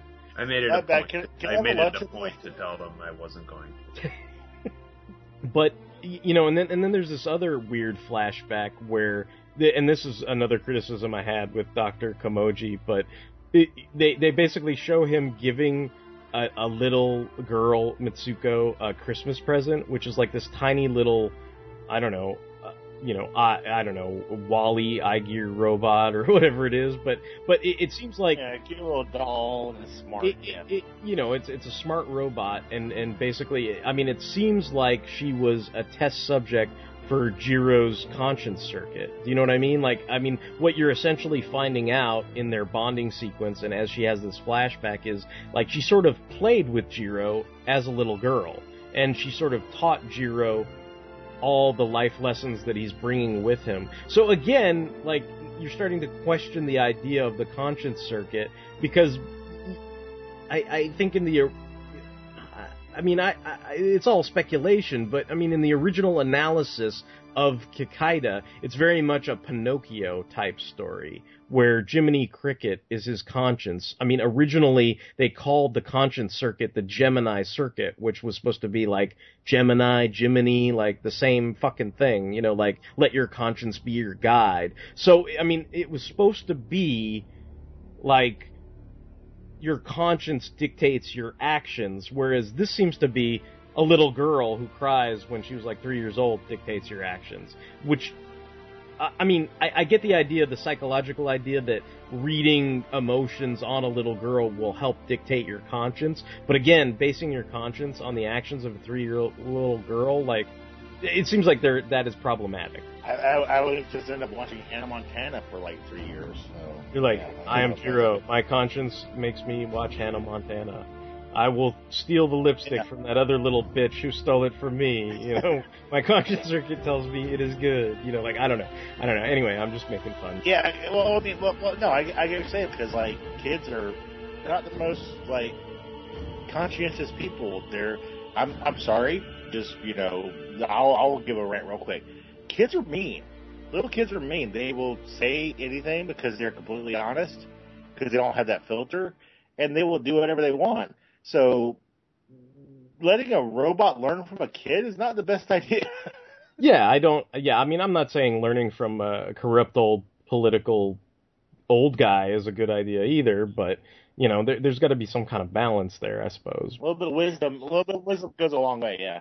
Yeah, I mean, I, I understand the idea is Mitsuko's supposed to be like this pure soul or whatever, and you know she's a good girl, and that that kind of thing. But anyway, I, I guess moving on to like some of the other points. I mean, you know, eventually, even though they try to stay off the grid and stuff like that, it, it seemed almost like Jiro playing his guitar made the satellite detect him. You know, like it was like so they they they track him down and the this black ops squad takes Masaru. Jiro ends up fighting them and saves Masaru, and then we get into and and, and keep in mind, I believe we've been discussing this for almost close to I don't know, like an hour and a half now, and we're only fifty minutes into the movie.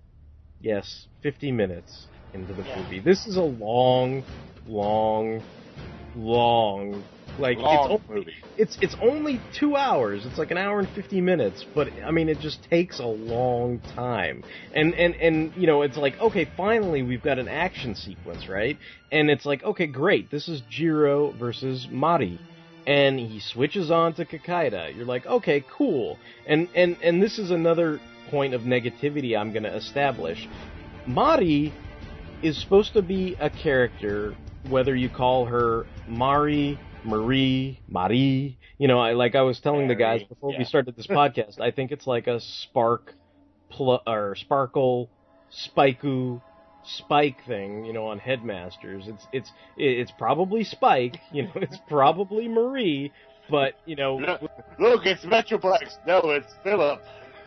Yeah, exactly. It's like it's Billy. No, but it's like it's like it's probably you know Mar- it's probably Marie, but when the Japanese say it, they say Mari, and when Americans hear Mari, they think it's Mari, And then, so you've got all these weird different, you know, interpretations of the romanization of the name. And, and going into Marie, she's supposed to be a character, she's representative of a character that is known as Bijinder. It's a female version of Kikaider.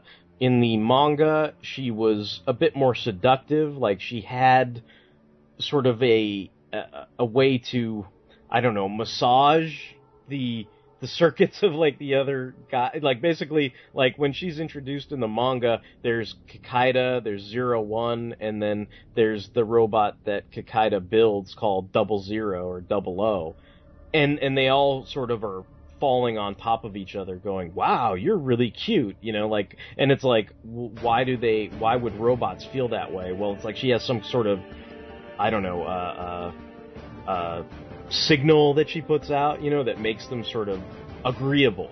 I, I'm, I'm about to make a lot of Kamen Rider fans happy, and Kamen Riders uh, Fives, there's a character called Medic, and her ability is to basically make the uh, Orcanauts feel better and soothe them and like heal them and yeah so there you go there, there there's a there's a correlation between like i guess that and uh kind of yeah I, I imagine that's similar. I mean, there's also, I guess, what I, I, I was sort of pointing to is that whereas I don't think it's fair to say there's any costume shame in Hakaider or Kikaider, they clearly had a large amount of costume shame.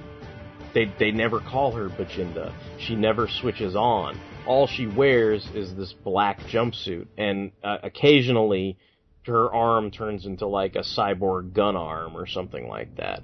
There really is no costume. If you didn't know any better, like I imagine Mike's seen the anime and he may have he may even know what Bijinder looks like in the anime. You know, she's kind of pink, almost Indian looking. She's Yeah. got these weird kind of Madonna cone gold, you know, tit covers and she shoots fucking laser beams out of her fucking tits like i mean i mean literally like that's what she does you know like like i know there's some crazy wacky shit that happens you know on Kikaider and and again you know this was going way out of its way to downplay all of that all she is in this is just a badass android chick who has great lips and beats the shit out of fucking Kikaider. I mean, he gets his ass whooped so hard, Mitsuko feels sorry for him. She has fucking flashbacks to, as Tony was saying, kids are scum, and there are these jealous twat kids who beat up her little Christmas robot. And, and, and, you know, in the meantime, Jiro's got his fucking conscience circuit kicking in. He remembers all this shit that Mitsuko tells him about not hurting life. You know, even when he's like plucking a a leaf from a tree, she's like, "You really shouldn't do that. That hurts life." So he's got that notion stuck in his head, and you know, even though he tries to pull around to power and do a comeback, it's like even when he's trying to actually punch her, it's like he is physically stopped, like some kind of RoboCop Prime Directive, like she's a member of OCP or some shit, and he just can't fucking punch her head off.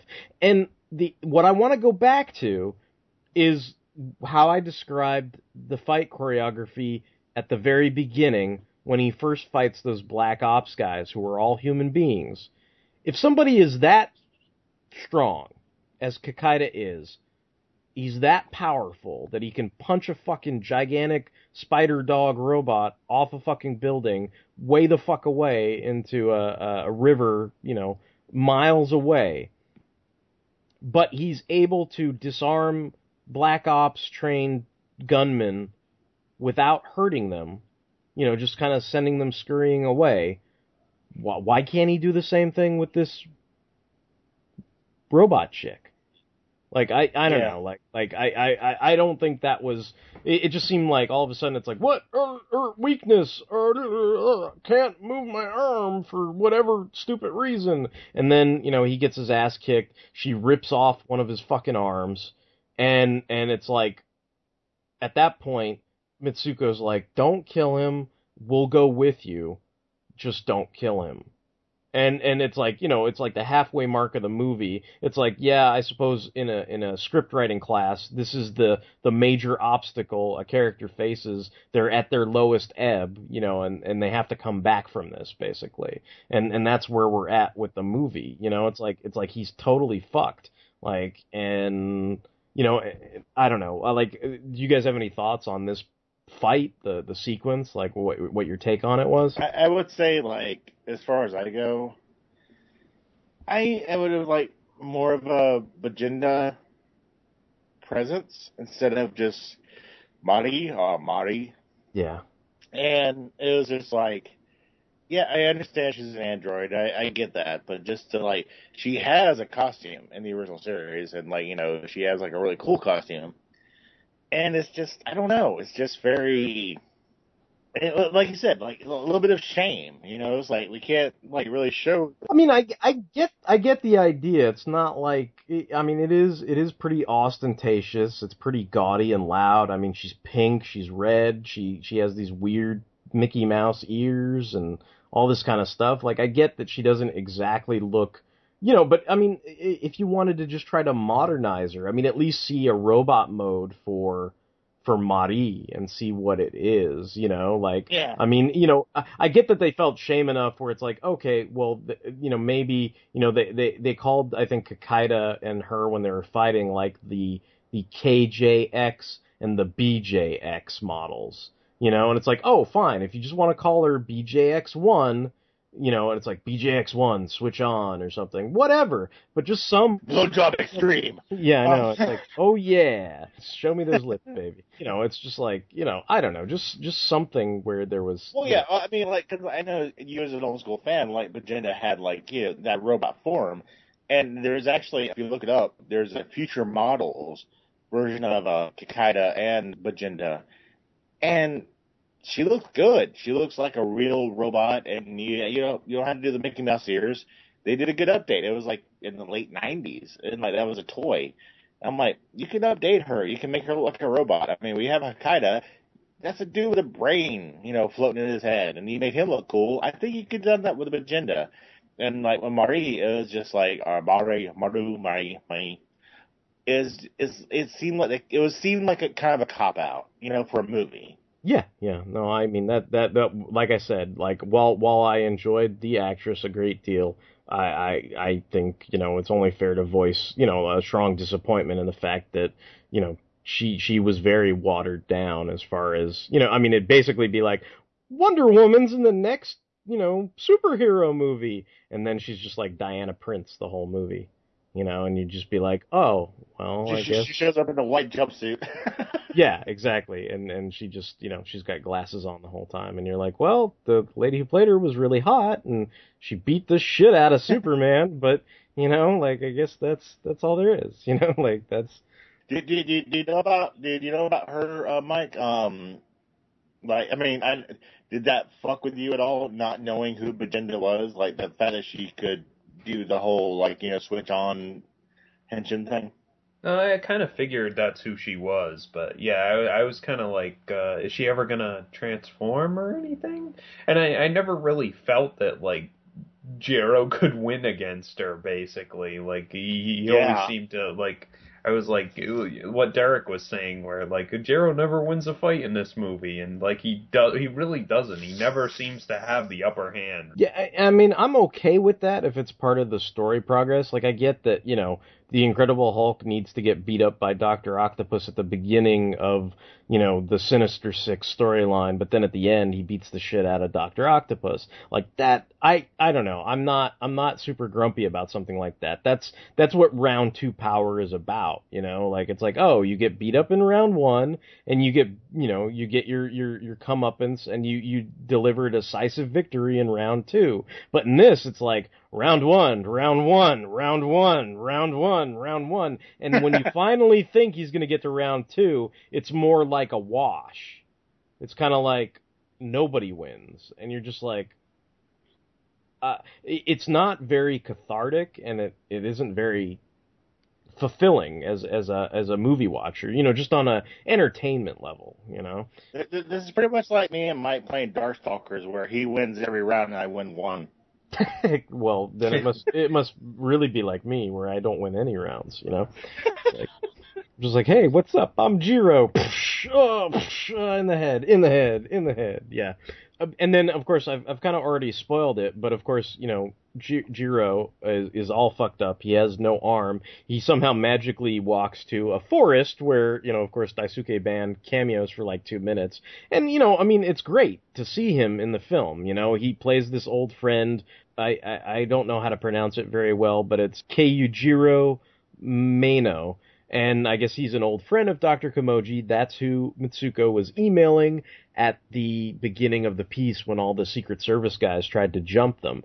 And he actually, again, you know, trying to back up my little theory that I have no evidence for, his dialogue, he even says, Oh yeah, I'll contact this shifty journalist to to you know fill him in on what's been going on lately and i'm like well he's clearly talking about hanpei and hanpei was friends with the other electronics guy so i'm like thinking oh they probably were supposed to be the same character but they were just split up to deal with i guess Daisuke Ban's schedule. You know, they kind of sell him as like a psychiatrist, and he he kind of gives Jiro some new ideas to think about this whole thing of you know being imperfect can result in perfection, you know, and that of course is a head splitting idea for a android, you know, to wrap their heads around. It's like perfect is perfect and imperfect is imperfect, but they can't really appreciate, you know, eh, eh, you know things like happy accidents. It's like what what the fuck happy is happy and accident is unhappy, you know, like they can't comprehend something that is a Yeah. contradiction, you know. So so I see we did there. Head splitting with like a kind of having like the brain. so you know, and and and you know, the, the you know, just going down the list now. I'll, I'll try to go a little faster because I know we've been here for a while. But you know, they they talk about how the the acronym for dark was uh, I think originally I'll, I'll have to scroll up and look here, but the the original acronym was Advanced Research by Komyoji, and then when they decided to name it Dark, it was De- developing advanced research of my Komyoji. but I guess in the film, i- it's like they describe it as a defense project. You know, like D is for defense. And I'm just kind of like, well, wait, Dark is the organization of the bad guys, but yet they're trying to act like, you know, I mean, I get it. You know, there are people out there who, who hate the military industrial complex, and that's what Dark is representing in this case. But what also bugs me is Professor Gill, if anything in the manga, was a foreigner. He was not Japanese, and there were lots of allusions to the idea that he was probably German. You know that that that you know all- eh, with all the things that that entails, anything you know quote unquote evil that that entails, not just regular German people, but you know the idea of of Nazism and and Mengele and all this kind of weird creepy shit that has gone down in history and and those are the kind of associations that I made when I read the manga. But then people who read, you know, read, I guess, watch this, you know, like the the association is, oh yeah, that that terrible American military industrial complex. I hate those guys. And it's just like again, that that's something that just, you know, of course takes me out of it and I I can't support that wholeheartedly. It, it, it- it's kind of like the Brotherhood of Evil Mutants thing, you know. It's like if if you turn Cobra to complete, organized, responsible biblical acolytes, you know, it's like, oh, we're not bad, we're not bad, we're good, we're cool, you know. It's like Yeah, yeah, I you can don't. have you can you can have evil evil acronym. It's not it's okay if you're evil. It's like if you're evil, just own it. Just own the evilness, you know. Yeah, and and of course, again, like I was saying, I mean, it's it's only, I mean, I'm not really exaggerating. It's like a two minute cameo that he's got, because then the next scene he like wakes up and then he's in the presence of the electronics guy and Hanpei, you know, and Hanpei's like, I know the whole conspiracy now, you know, it's like. You know, and he explains about, you know, basically, I mean, see, this is the thing that cracks me up is you'd think at this point it'd be like, okay, we're going to have a montage Kikaider's going to get back into gear, beat up these guys, and save the children. But instead, it like totally diffuses any momentum you've had because you find out in the interim, while he was unconscious, Masaru had the computer chip cut out of him. They have all of Komyoji's data, and Mitsuko and Masaru get freed. They let them go. You know, so it's like Jiro's mission is now over. you know, and you're just kind of like, Yeah. okay, so now now it's like, okay, now what does he do? You know, and it's like, you know, and, and it's like they go back to this mundane, boring shit again. It's like Mitsuko's going to school, and then again, it's like they're bringing up when are you going to the U.S. to study? And of course, I, I forgot to mention this as a positive, but I've got it written in my notes here, which is I really like Mitsuko's slutty friends asking about American hunks. Do you know what, girls? We've got three of them right here on this podcast, baby. So we're, we're all here. So whenever you're ready. Check out my male pattern baldness. I'm hot. hey, we're, what, what else do you think American hunks entails?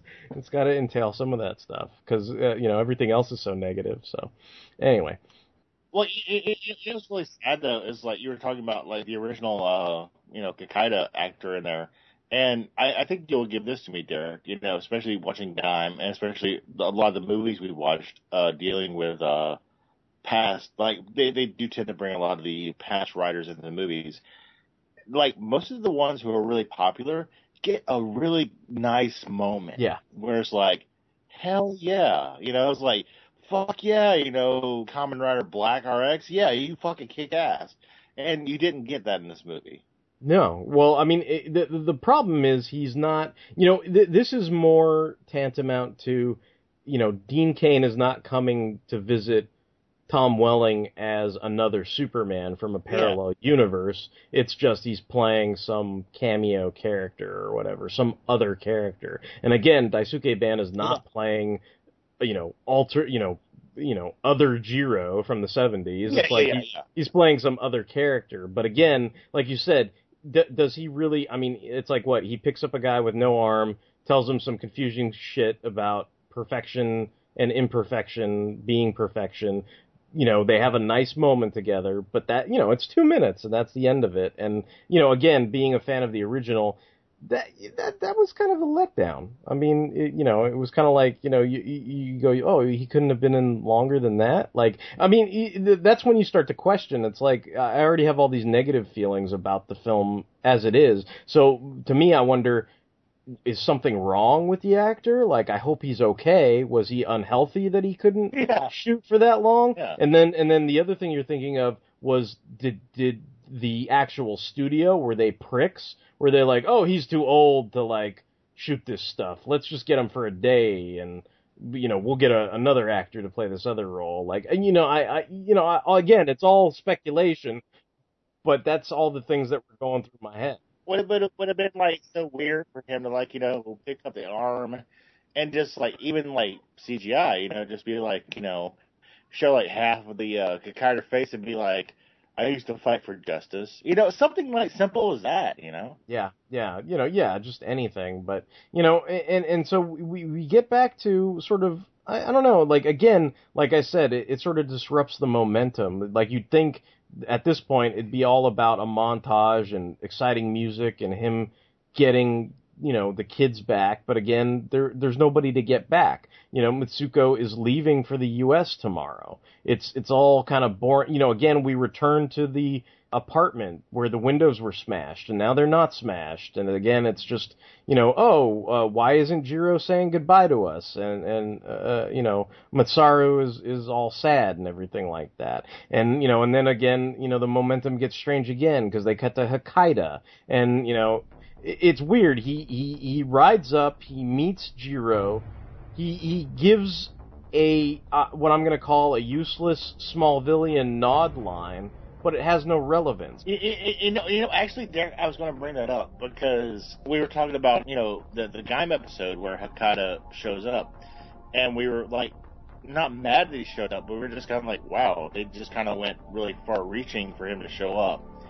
But we were okay with it because it was a Gaim episode and it was like trying to reboot the franchise. But in this movie about Kikaider, Kikaider really makes a random entrance. He's just like, I'm here now. You, you know what I just realized that split my head open? You know how I was trying to explain that the only place that Jiro meeting Gaim could have fit is in the year interim? You know who doesn't exist in that year interim? Hakaider. Oh Oh wow. He's just existed. So there's no, I mean, th- it has to take place after this movie, but it can't take place after this movie because he's fucking Oh, God. not No, know what? fixed. Know what I was kind of laughing at? Like, okay, so Gill transfers his brain into the Hakaider body, and Uh-huh. like obviously it was like a rogue operation. So it's like I feel like Jiro Jiro should have been like, um, who put your brain in that robot body? And he was like, oh well, um, never you mind. Like, let's go, let's fight. like, Let's fight. Well, Yeah. he, he's got the line. He says, "Those born of dark return to dark," and that's like from the old series. And it's kind of funny because that was when, Yeah, yeah. like I said, Dark was this Mengele-esque evil organization, and in this, it's supposed to be like a defense agency that is under the supervision of the Minister of Defense for Japan. So I'm just kind of like, and it was turned into Dark like you know five weeks ago or something. You know what I mean? Like not, and it's kind of like, well, wait, he wasn't even built by Dark. He was built. He was built by Dark. the, the Department of Homeland Security is now the Homeland of, you know, like the Department of Homeland Destruction or something. Yeah. Yeah, and it's just like, oh, and, and, you know, I don't know. I mean, you know, and it's like, it's Yeah. like, I get what you guys are saying. Like the choreography of the fight is pretty cool, but again, this is the point where I'm like, why, why are we going to slow mo?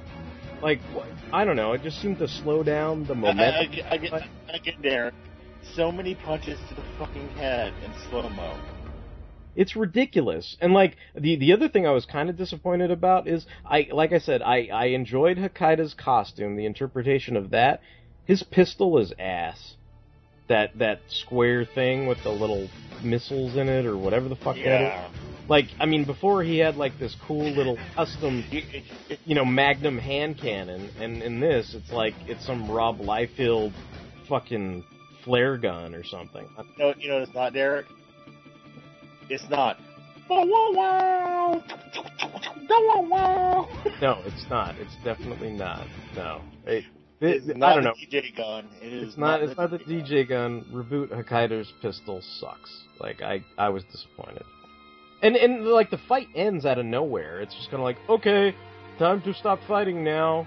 And I I mean, is it me or I mean that's what I felt like. Like it was like they're about to get into it. Like you'd think this would be the final fight or at least leading up to the fight, but yet it's another kind of uh-huh. it's another kind of blue balls moment for me where it's like let's get into a good fight and now let's slow down again because then it's like marie and the black ops team track them down and bring them back to the facility and then we got to cut back to the you know the electronics guy and then they see on the news that Hakaider's, in the meantime he's destroyed the dark headquarters and it's like this awful green screen wasteland and everything i mean i'm just trying to get us to that point but i mean is it me or you know did you guys kind of feel that way too in, in the anime, I think Mike would agree, is like Hakaider is like fucking badass. And like when he shows up, you're like, I mean, okay, it's a show. I mean, obviously you're not scared, scared, but you're like, God damn, this guy's powerful. You know, it's like, and you know, usually he just leaves Jiro just to think about what happened, and this one he's like, I almost beat you by. Sorry, you know. Sorry, sorry. just- I'm, I'm still I'm I'm still grappling with the Im- the chicken and egg implications of who put Gill's brain in that body. I, I'm Yeah. I'm still I'm Yeah. still grappling with the chicken and egg implication of when did that Gaim episode take place? It No, took no, place like after Knuckle Man and uh, Duke. Uh, No, I, I agree with you guys are saying, and I, I was kind of like, like, okay, like, I feel like Jiro. By the time that fight was winding down, Jiro was like on round six power or something. Yeah. like he was, Yeah. like he kept getting beaten down, and he kept getting back up, and then yeah, at that point, like it, it's weird. Like they they all capture, you know, the the dark guys, you know, Mari and the the ops guys. They quote unquote capture Hakaider, but it seems like it's all part of his, you know, nefarious plan to be butthurt and like destroy them from within, you know. And and he's like, oh, you're just a machine, Mari, so I could control you later or whatever. And then we just cut to. You know, they don't really explain, you know, what happens, but there's some kind of weird cameo scene at the end, so we know that Marie and the Jap- Japan's, you know, prime minister or Japan's defense minister, they, they, they both got away. But as far as we know at the time, he's murdered everybody.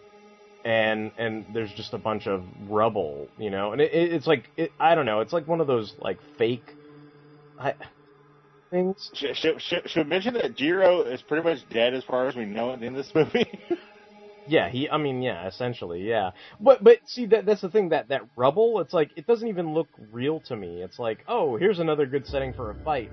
It's almost like they they went oh well let's make it look kind of like a Mad Max Hakaider. You know I don't know if you guys have ever seen the Mechanical Violator Hakaider movie. I did not. But I I did think like they were trying to pull a little from that where it looked a little dystopian like in a sense but it's like it's it's like that weird thing where you're like you know the rest of Japan is fine. It's just this one patch of Japan for like 20 meters is dystopian. And I'm like that just doesn't compute to me again. It like hurts my head where it's like can you imagine? It's like the world is not like Mad Max but that 3 block radius from your house to your grocery store is like Mad Max, you know, and I'm just like, I, yeah, I don't get it. I, I was going to ask you, Derek, because I'm not familiar with Kikaider as far as his abilities. Was the whole electromagnetic pulse like finishing move something he's done before, or is that just something they did for the movie?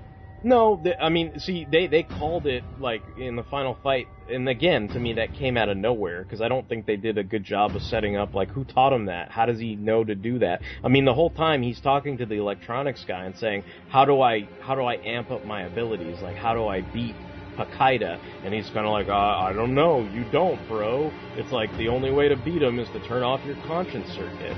And of course, he does eventually, and even then he's still getting punched in the head like we're bitching about in slow mo, and you're like, he's still Yeah. getting his ass kicked even after he's turned off his conscience circuit. And then out of nowhere, like he basically does what they refer to on the readout screen. Grapple, grapple wrestles. Well, he, he refers to it as the electromagnetic end, and and basically all that is is it's is it's his super move.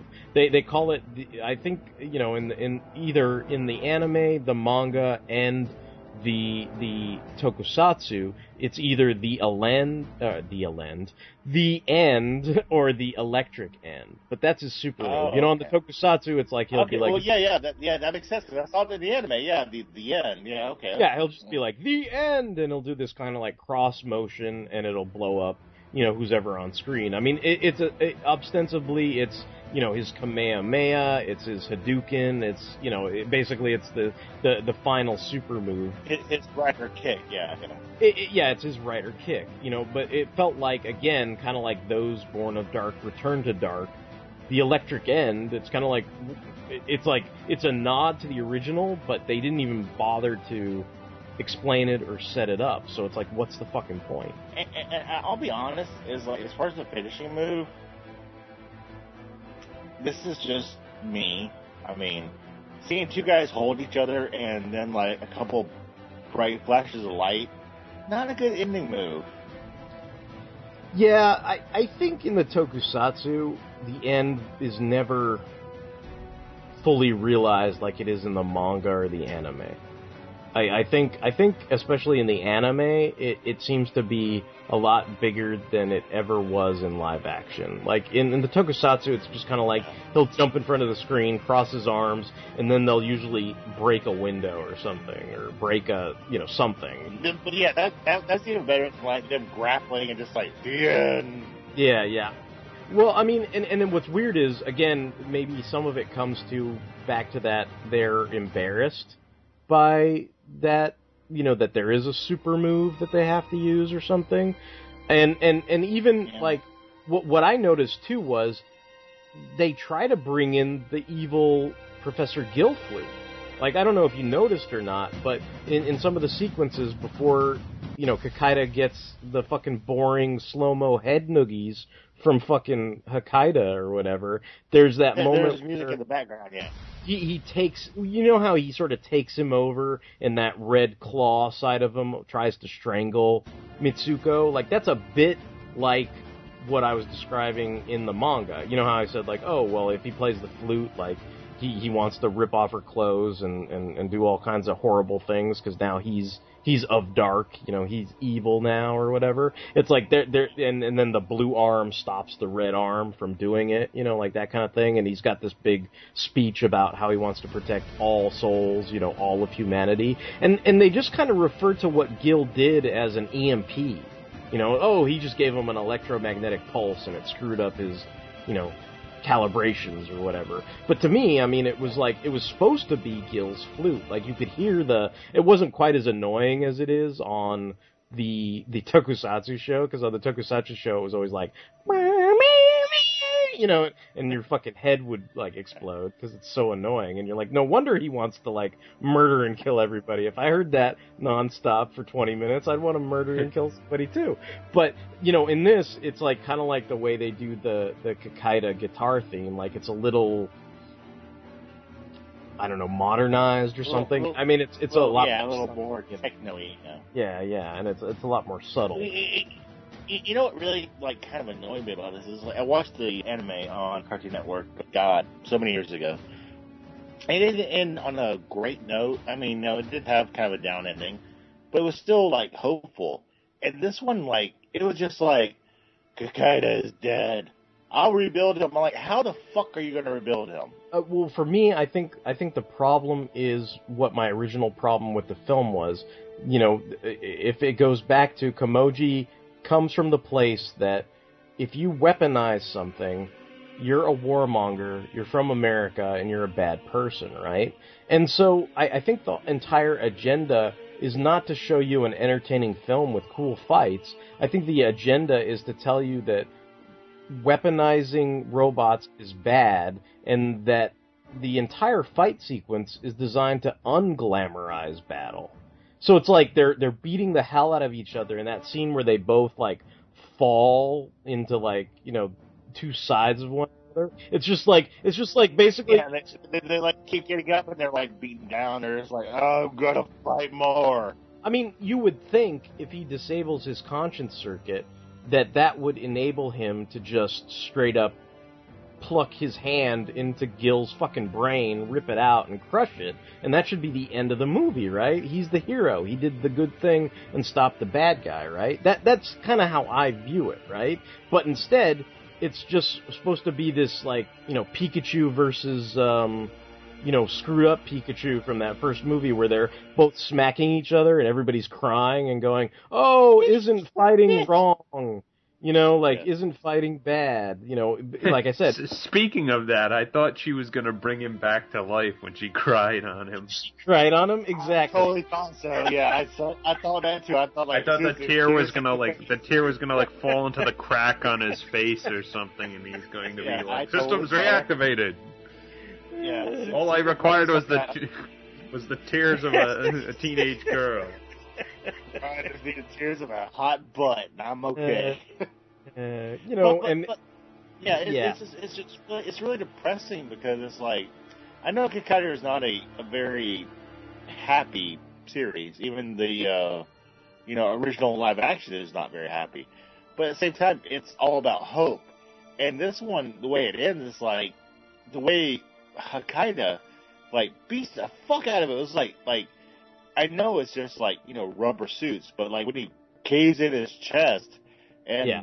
kind of you know he just like barely wins. It's like uh, I'm sad. I don't want to watch this anymore. even to the point of the last things that Hakaider says to him, he's basically like, "Look, you've turned off your conscience circuit. You've betrayed your creator, your father, in in killing me. You know, ha ha ha. So even though you're winning against me, in reality, I've I've won against you. You know, like basically, I've I've corrupted Yeah. your programming, your original ideals. Like that. That's what he's telling him, right? And he says he hasn't. You know, he he says, you know, like no, I don't believe that, right? But you you would think, you know, like okay, he's sacrificed himself to save humanity, right? So that, you know, I mean, in some sense you could say, okay, well there's some kind of nobility in in that decision, right? But then immediately Yeah, after moral victory. Yeah, it's like they can't even give him a moment where he gets to hug Mitsuko. It's like that scene where he just tries to do it and then he falls over is really awkward. Yeah. Like, I mean, it's like you said. Yeah, I remember I watched that. It's like he's just like he's just lumbering forward, and she's like, ah, you know, like like Jiro. You know, she actually says Jiro, you know, which is nice. I, I heard that on the like you know Raw. and She actually says Jiro, and she cares about him and stuff. And I'm just like, like i i as far as this movie goes, like I think that's what made me really mad is like because Tokusatsu heroes, you know, I'm sorry, I'm to go there. They usually win in the end, even if they have to give up something. You know, Gaim, we won't talk about because Derek hasn't seen it all, but we're going to find out like what Gaim is made out of. and we like, you know, the original Kikaider. You know, it's like even in the anime, it seems like his sacrifice was worth something. And in this movie, it seems like he did a good thing, which was okay, but at the same time, like I, I was depressed at that ending. I was like, I shouldn't be depressed watching a superhero movie. Well, and and it's not it's not very cathartic on multiple levels. Like you don't have the satisfaction of Kikaider triumphing over evil. You, all you have is that Kikaider barely stopped evil at the cost of his own life. And then on top of that, like we were talking about, that kind of as you're describing it, the geopolitical notions and agenda within the film, right? The, the, with Kikaider's death, or Jiro's death, it's like Mitsuko finally figures out what her purpose is. She's like, my purpose is I'm going to learn to know what my father knows and fix Jiro, like bring him back, right? And you could say, okay, well that's a good positive thing, right? But you know, un- the underlining geopolitical thing is, I'm not going to that stupid warmongering America. I'm going to stay here and fix Jiro because I'm a I'm a good person. J- Jiro's last words should have been like, "Great, I'll see you in 25 years." Eh. Can I get can I get a reboot, reboot, reboot? you know, and and and and, yeah, and, and that's essentially how it ends with, like you said, with Kikaider dead and Mitsuko sort of swearing to resurrect Kikaider, and then it's like Kikaider reboot, and it's kind of like, yeah, well, we hope, you know, like we don't Yeah. know, man, do we? yeah, it's like what what did we actually reboot? You know, a boot in the ass. You know, It's know, like, yeah, it's like Kikaider will reboot maybe if Mitsuko can get her shit together and reboot him. And and then they have a quick one of these quick Marvel after credits things that I had mentioned before where it's like, "Oh no, they saved Professor Gill's brain and you've got the defense minister and Marie there sitting in the car and there's some l- line about the real android project begins." And I'm like, to be honest, who the fuck cares? I, I would assume it's Bijinder. I would assume. You know. that or maybe you know you, you could think maybe any of those dark androids you know that you know but of course if they're so embarrassed by it i can't see them you know to me it, it's probably like oh they can just get paul giamatti to do the gray rhino king or whatever at the end and you know whatever I, I, I, will, say is like as far as like now that we've we actually have hit the bullet points you want to talk about, yeah yeah I, I will say what I would really like, what I really enjoy, is like next year, a year from now. I really like the guy who played Jiro. I think he's a really good actor. I think he's really enjoyable. I think he actually encapsulates the idea of uh, you know Kikaider. And I don't know that much about Kikaider, and I actually liked him as Kikaider. What I would really like is just a teaser trailer or something. Him running up on like you know the fucking cycle, and just whipping out the guitar and playing a like you know note, being like, "I'm reborn," you know, like I I was you know destroyed, but I I, I was rebuilt, and like a, a, a series because I think Kikaider needs a series. It's kind of like Sentai. It's kind of like Kamen Rider. The movie was a, a, a an honest try for a reboot, but it didn't satisfy. I think these kind of shows need series. That's why, like like me and you, Derek, have said many times, some of the movies we've watched have not made us happy. You know, we've, we've talked about Zangetsu not having a good character arc. We've talked about a lot of characters we didn't enjoy in these, like, you know, Kamen Rider movies. And I think a movie tries too hard, whereas series, we can actually get into that character and be really fun. And as far as this movie goes, I don't think it was uh, like it, it was about Jiro and Kikaider as far as the title, but he was just like even more of a outlying Superman than we should have had. It was more about the kids. It was more about dark, and we really didn't get a lot of Kikaider in this. And I think that's why this is a really average movie. So I would really like to see a series with that actor being Jiro, being Kikaider, and I think he could actually really do it. I think he would be really good in that. I, I would be. I mean, I I wouldn't be adverse to something like that. I think maybe you could also get away with doing like some kind of other team up movie or some kind of return with other characters. Like I wouldn't mind if they did another, you know, superhero Taisen movie and he happened to be involved in it or something like that. Like things things of that Like nature Gavin to kind of yeah, yeah, you, you know, something to slowly bring him back and and maybe you know as they like to say with the Green Lantern movie, you know, wait until the stink wears off, you know, like of, of this movie, and then kind of Yeah. sneak him into some other stuff or something like that. I mean, the, the only other bullet point, the last bullet point I had, and you're like, dude, we've gotten to the credits. What else could there be? I thought it was the ultimate fucking slap in the face because at the end they do a, a cover of the original Kikaider song, and they've got photo stills from the original Kikaider Tokusatsu and the Kikaider Zero One Tokusatsu, and I was just kind of like, "Fuck you, movie, fuck you," you know, because it's like you were nothing like this. You haven't earned that, motherfucker. Yeah, yeah, I was just like, I can't believe you're gonna put stills of the original fucking thing there. Here's and- the thing we tried not to emulate. Yeah, it's like yeah, basically, it's like here's the shit we were all embarrassed by. Look at that Bijinder outfit, boy. Was aren't you glad we didn't do that? Did you like this? We didn't do this. It reminds me of all those people on Facebook who put animated GIFs of Kikaider images, but they've never seen the series. They don't know what it is, but it's just like a, a yuck GIF to them, where it's like, look at this character. Oh, Japan, you so crazy. You know, like that's basically all it is to them. So it's it's a little disappointing. I I do have a question for Mike though. Mike, this is your first Toku show that we've had you on here. Yay! Yay! Despite the fact that it's not the best, what is your thoughts on Toku? Would you want to watch like Kamen Rider Gaim, you know, old episodes of Space Sheriff Gavan, or even old episodes of Kikaider? Like, did this like turn you off, or were you like, it's interesting enough to check out the older shit? Because this is not good. This is not good. But like, was it fun enough for you to actually get interested in the older shit? I mean, I'm I'm interested. It's just like a, it's basically a like time management thing where it's like I just don't have time to get into Yeah. something else. But I mean, like if I did, if Oh, I yeah. if I didn't have to work and I I could do this stuff like all day and stuff, yeah, maybe. but you know, it's it's very low on my priority of things to watch, basically. But you know, I mean, if Well, it's, well, I've got nothing against it. Like, I mean, I I can understand like like I, I enjoyed watching this movie, but like I can definitely see where Derek's coming from, and I definitely like share some of the same criticisms. But like, I still have fun watching stuff like this. Like, you know, it's it's it's nice for a change sometimes.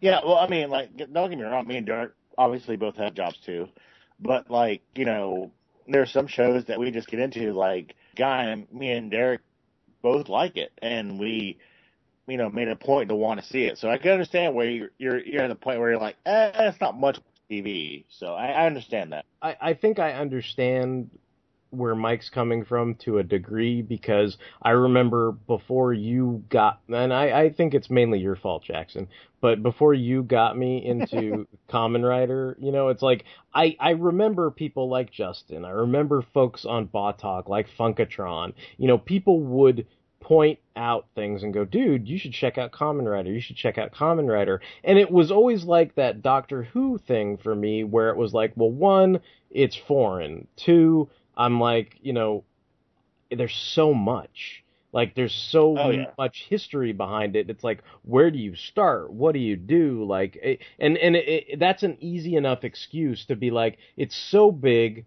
I'm coming to the party so late.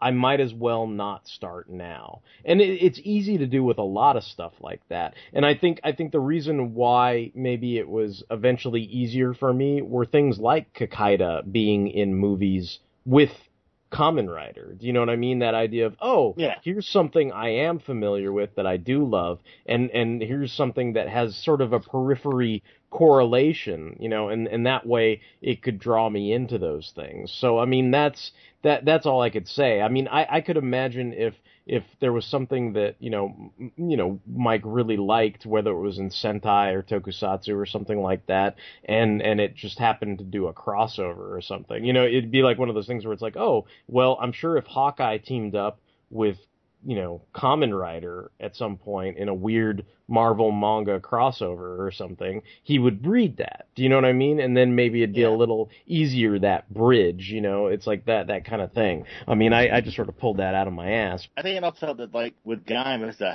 Heisei era where like they're more standalone, where the Showa era seemed to be more connected. Like the Showa era was like we have to follow this show to see what goes on next, and like all these Kamen Riders are like together.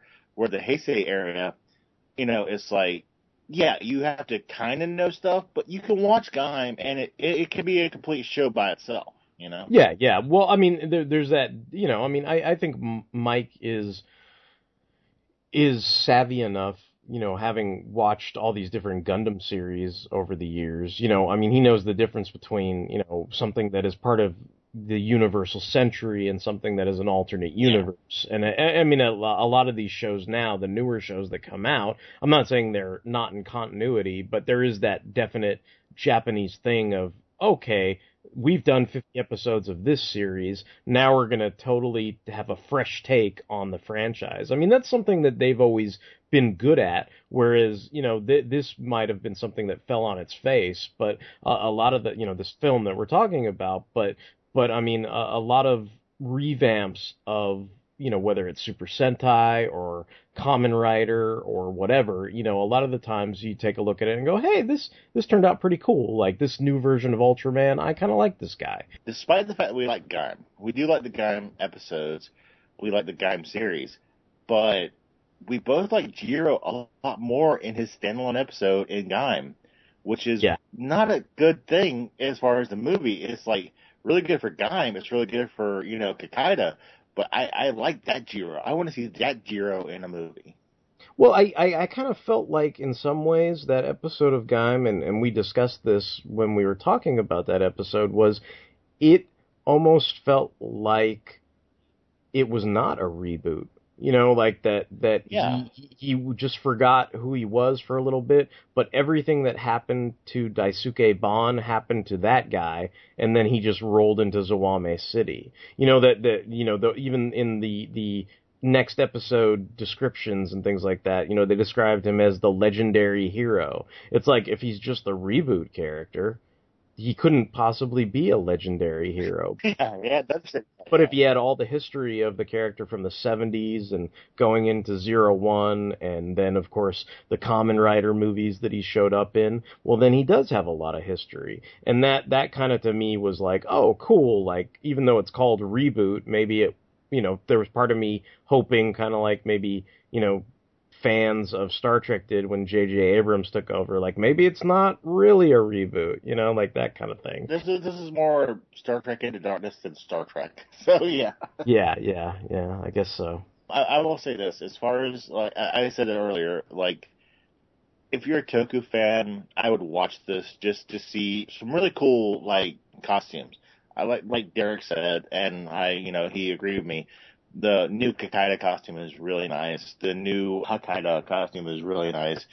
We're gonna see Magenda, but whatever. You know, as far as like fun fights, there's some fun fights. There's some good choreography.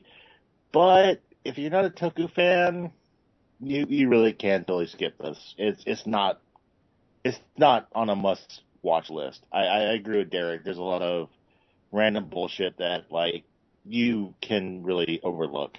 Yeah, I'm, I I think the only reason why I sat through this twice now is because I'm a fan of Kikaider the character, but not because Yeah. I enjoyed the film. You know, I, I I think you know, like like I said, it's not completely unsalvageable if they want to try to use the same actor and put him in other projects. I think he did a good job.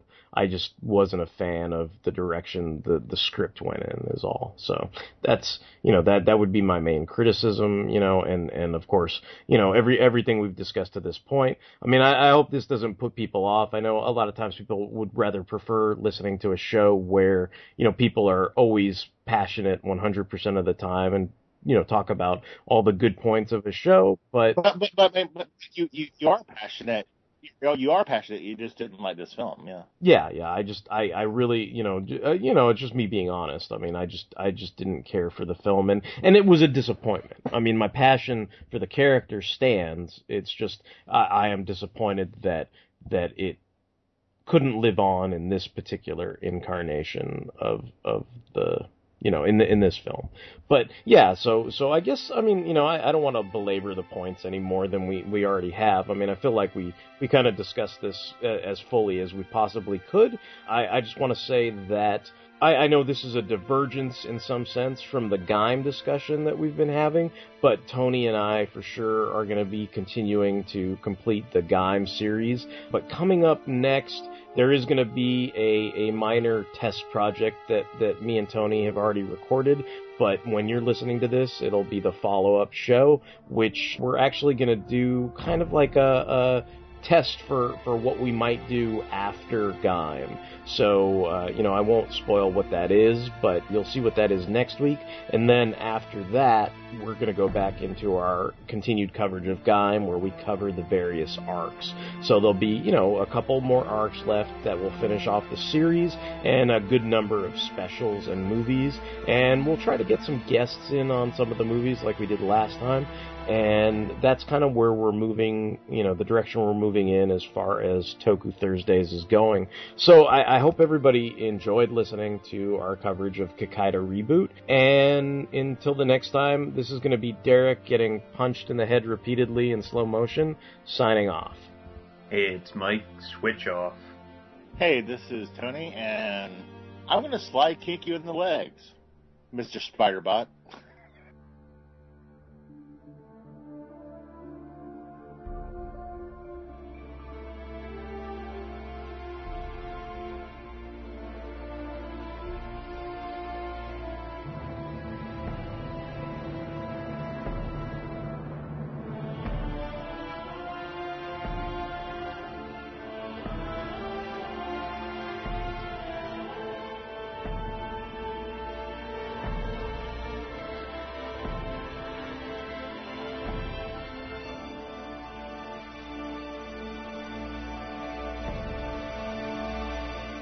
Yeah, I, I I figured from the outset this would be this would be a a Derek heavy episode just because you're a fan of Kikaider and you're not a I huge fan of this movie. It's No, a Derek no. heavy episode. It's like you go through your TiVo list and you're like, oh, a Derek heavy episode. It's like, God damn it, Derek's gonna put on his view binoculars and fall in love with some dumb chick who has a mole on her, and she's a hologram.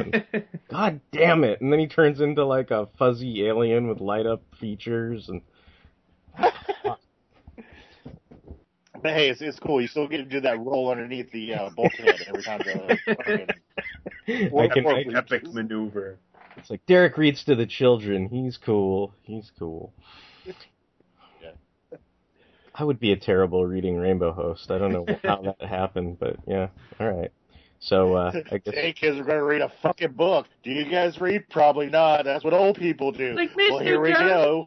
It's like, It's Mr. like- Derek, I don't get that. And you're like, what are you, dense? Are you retarded? It's like I haven't read a book in 15 years. 15 years. 15 years and You the know what pages, else? pages are still fresh.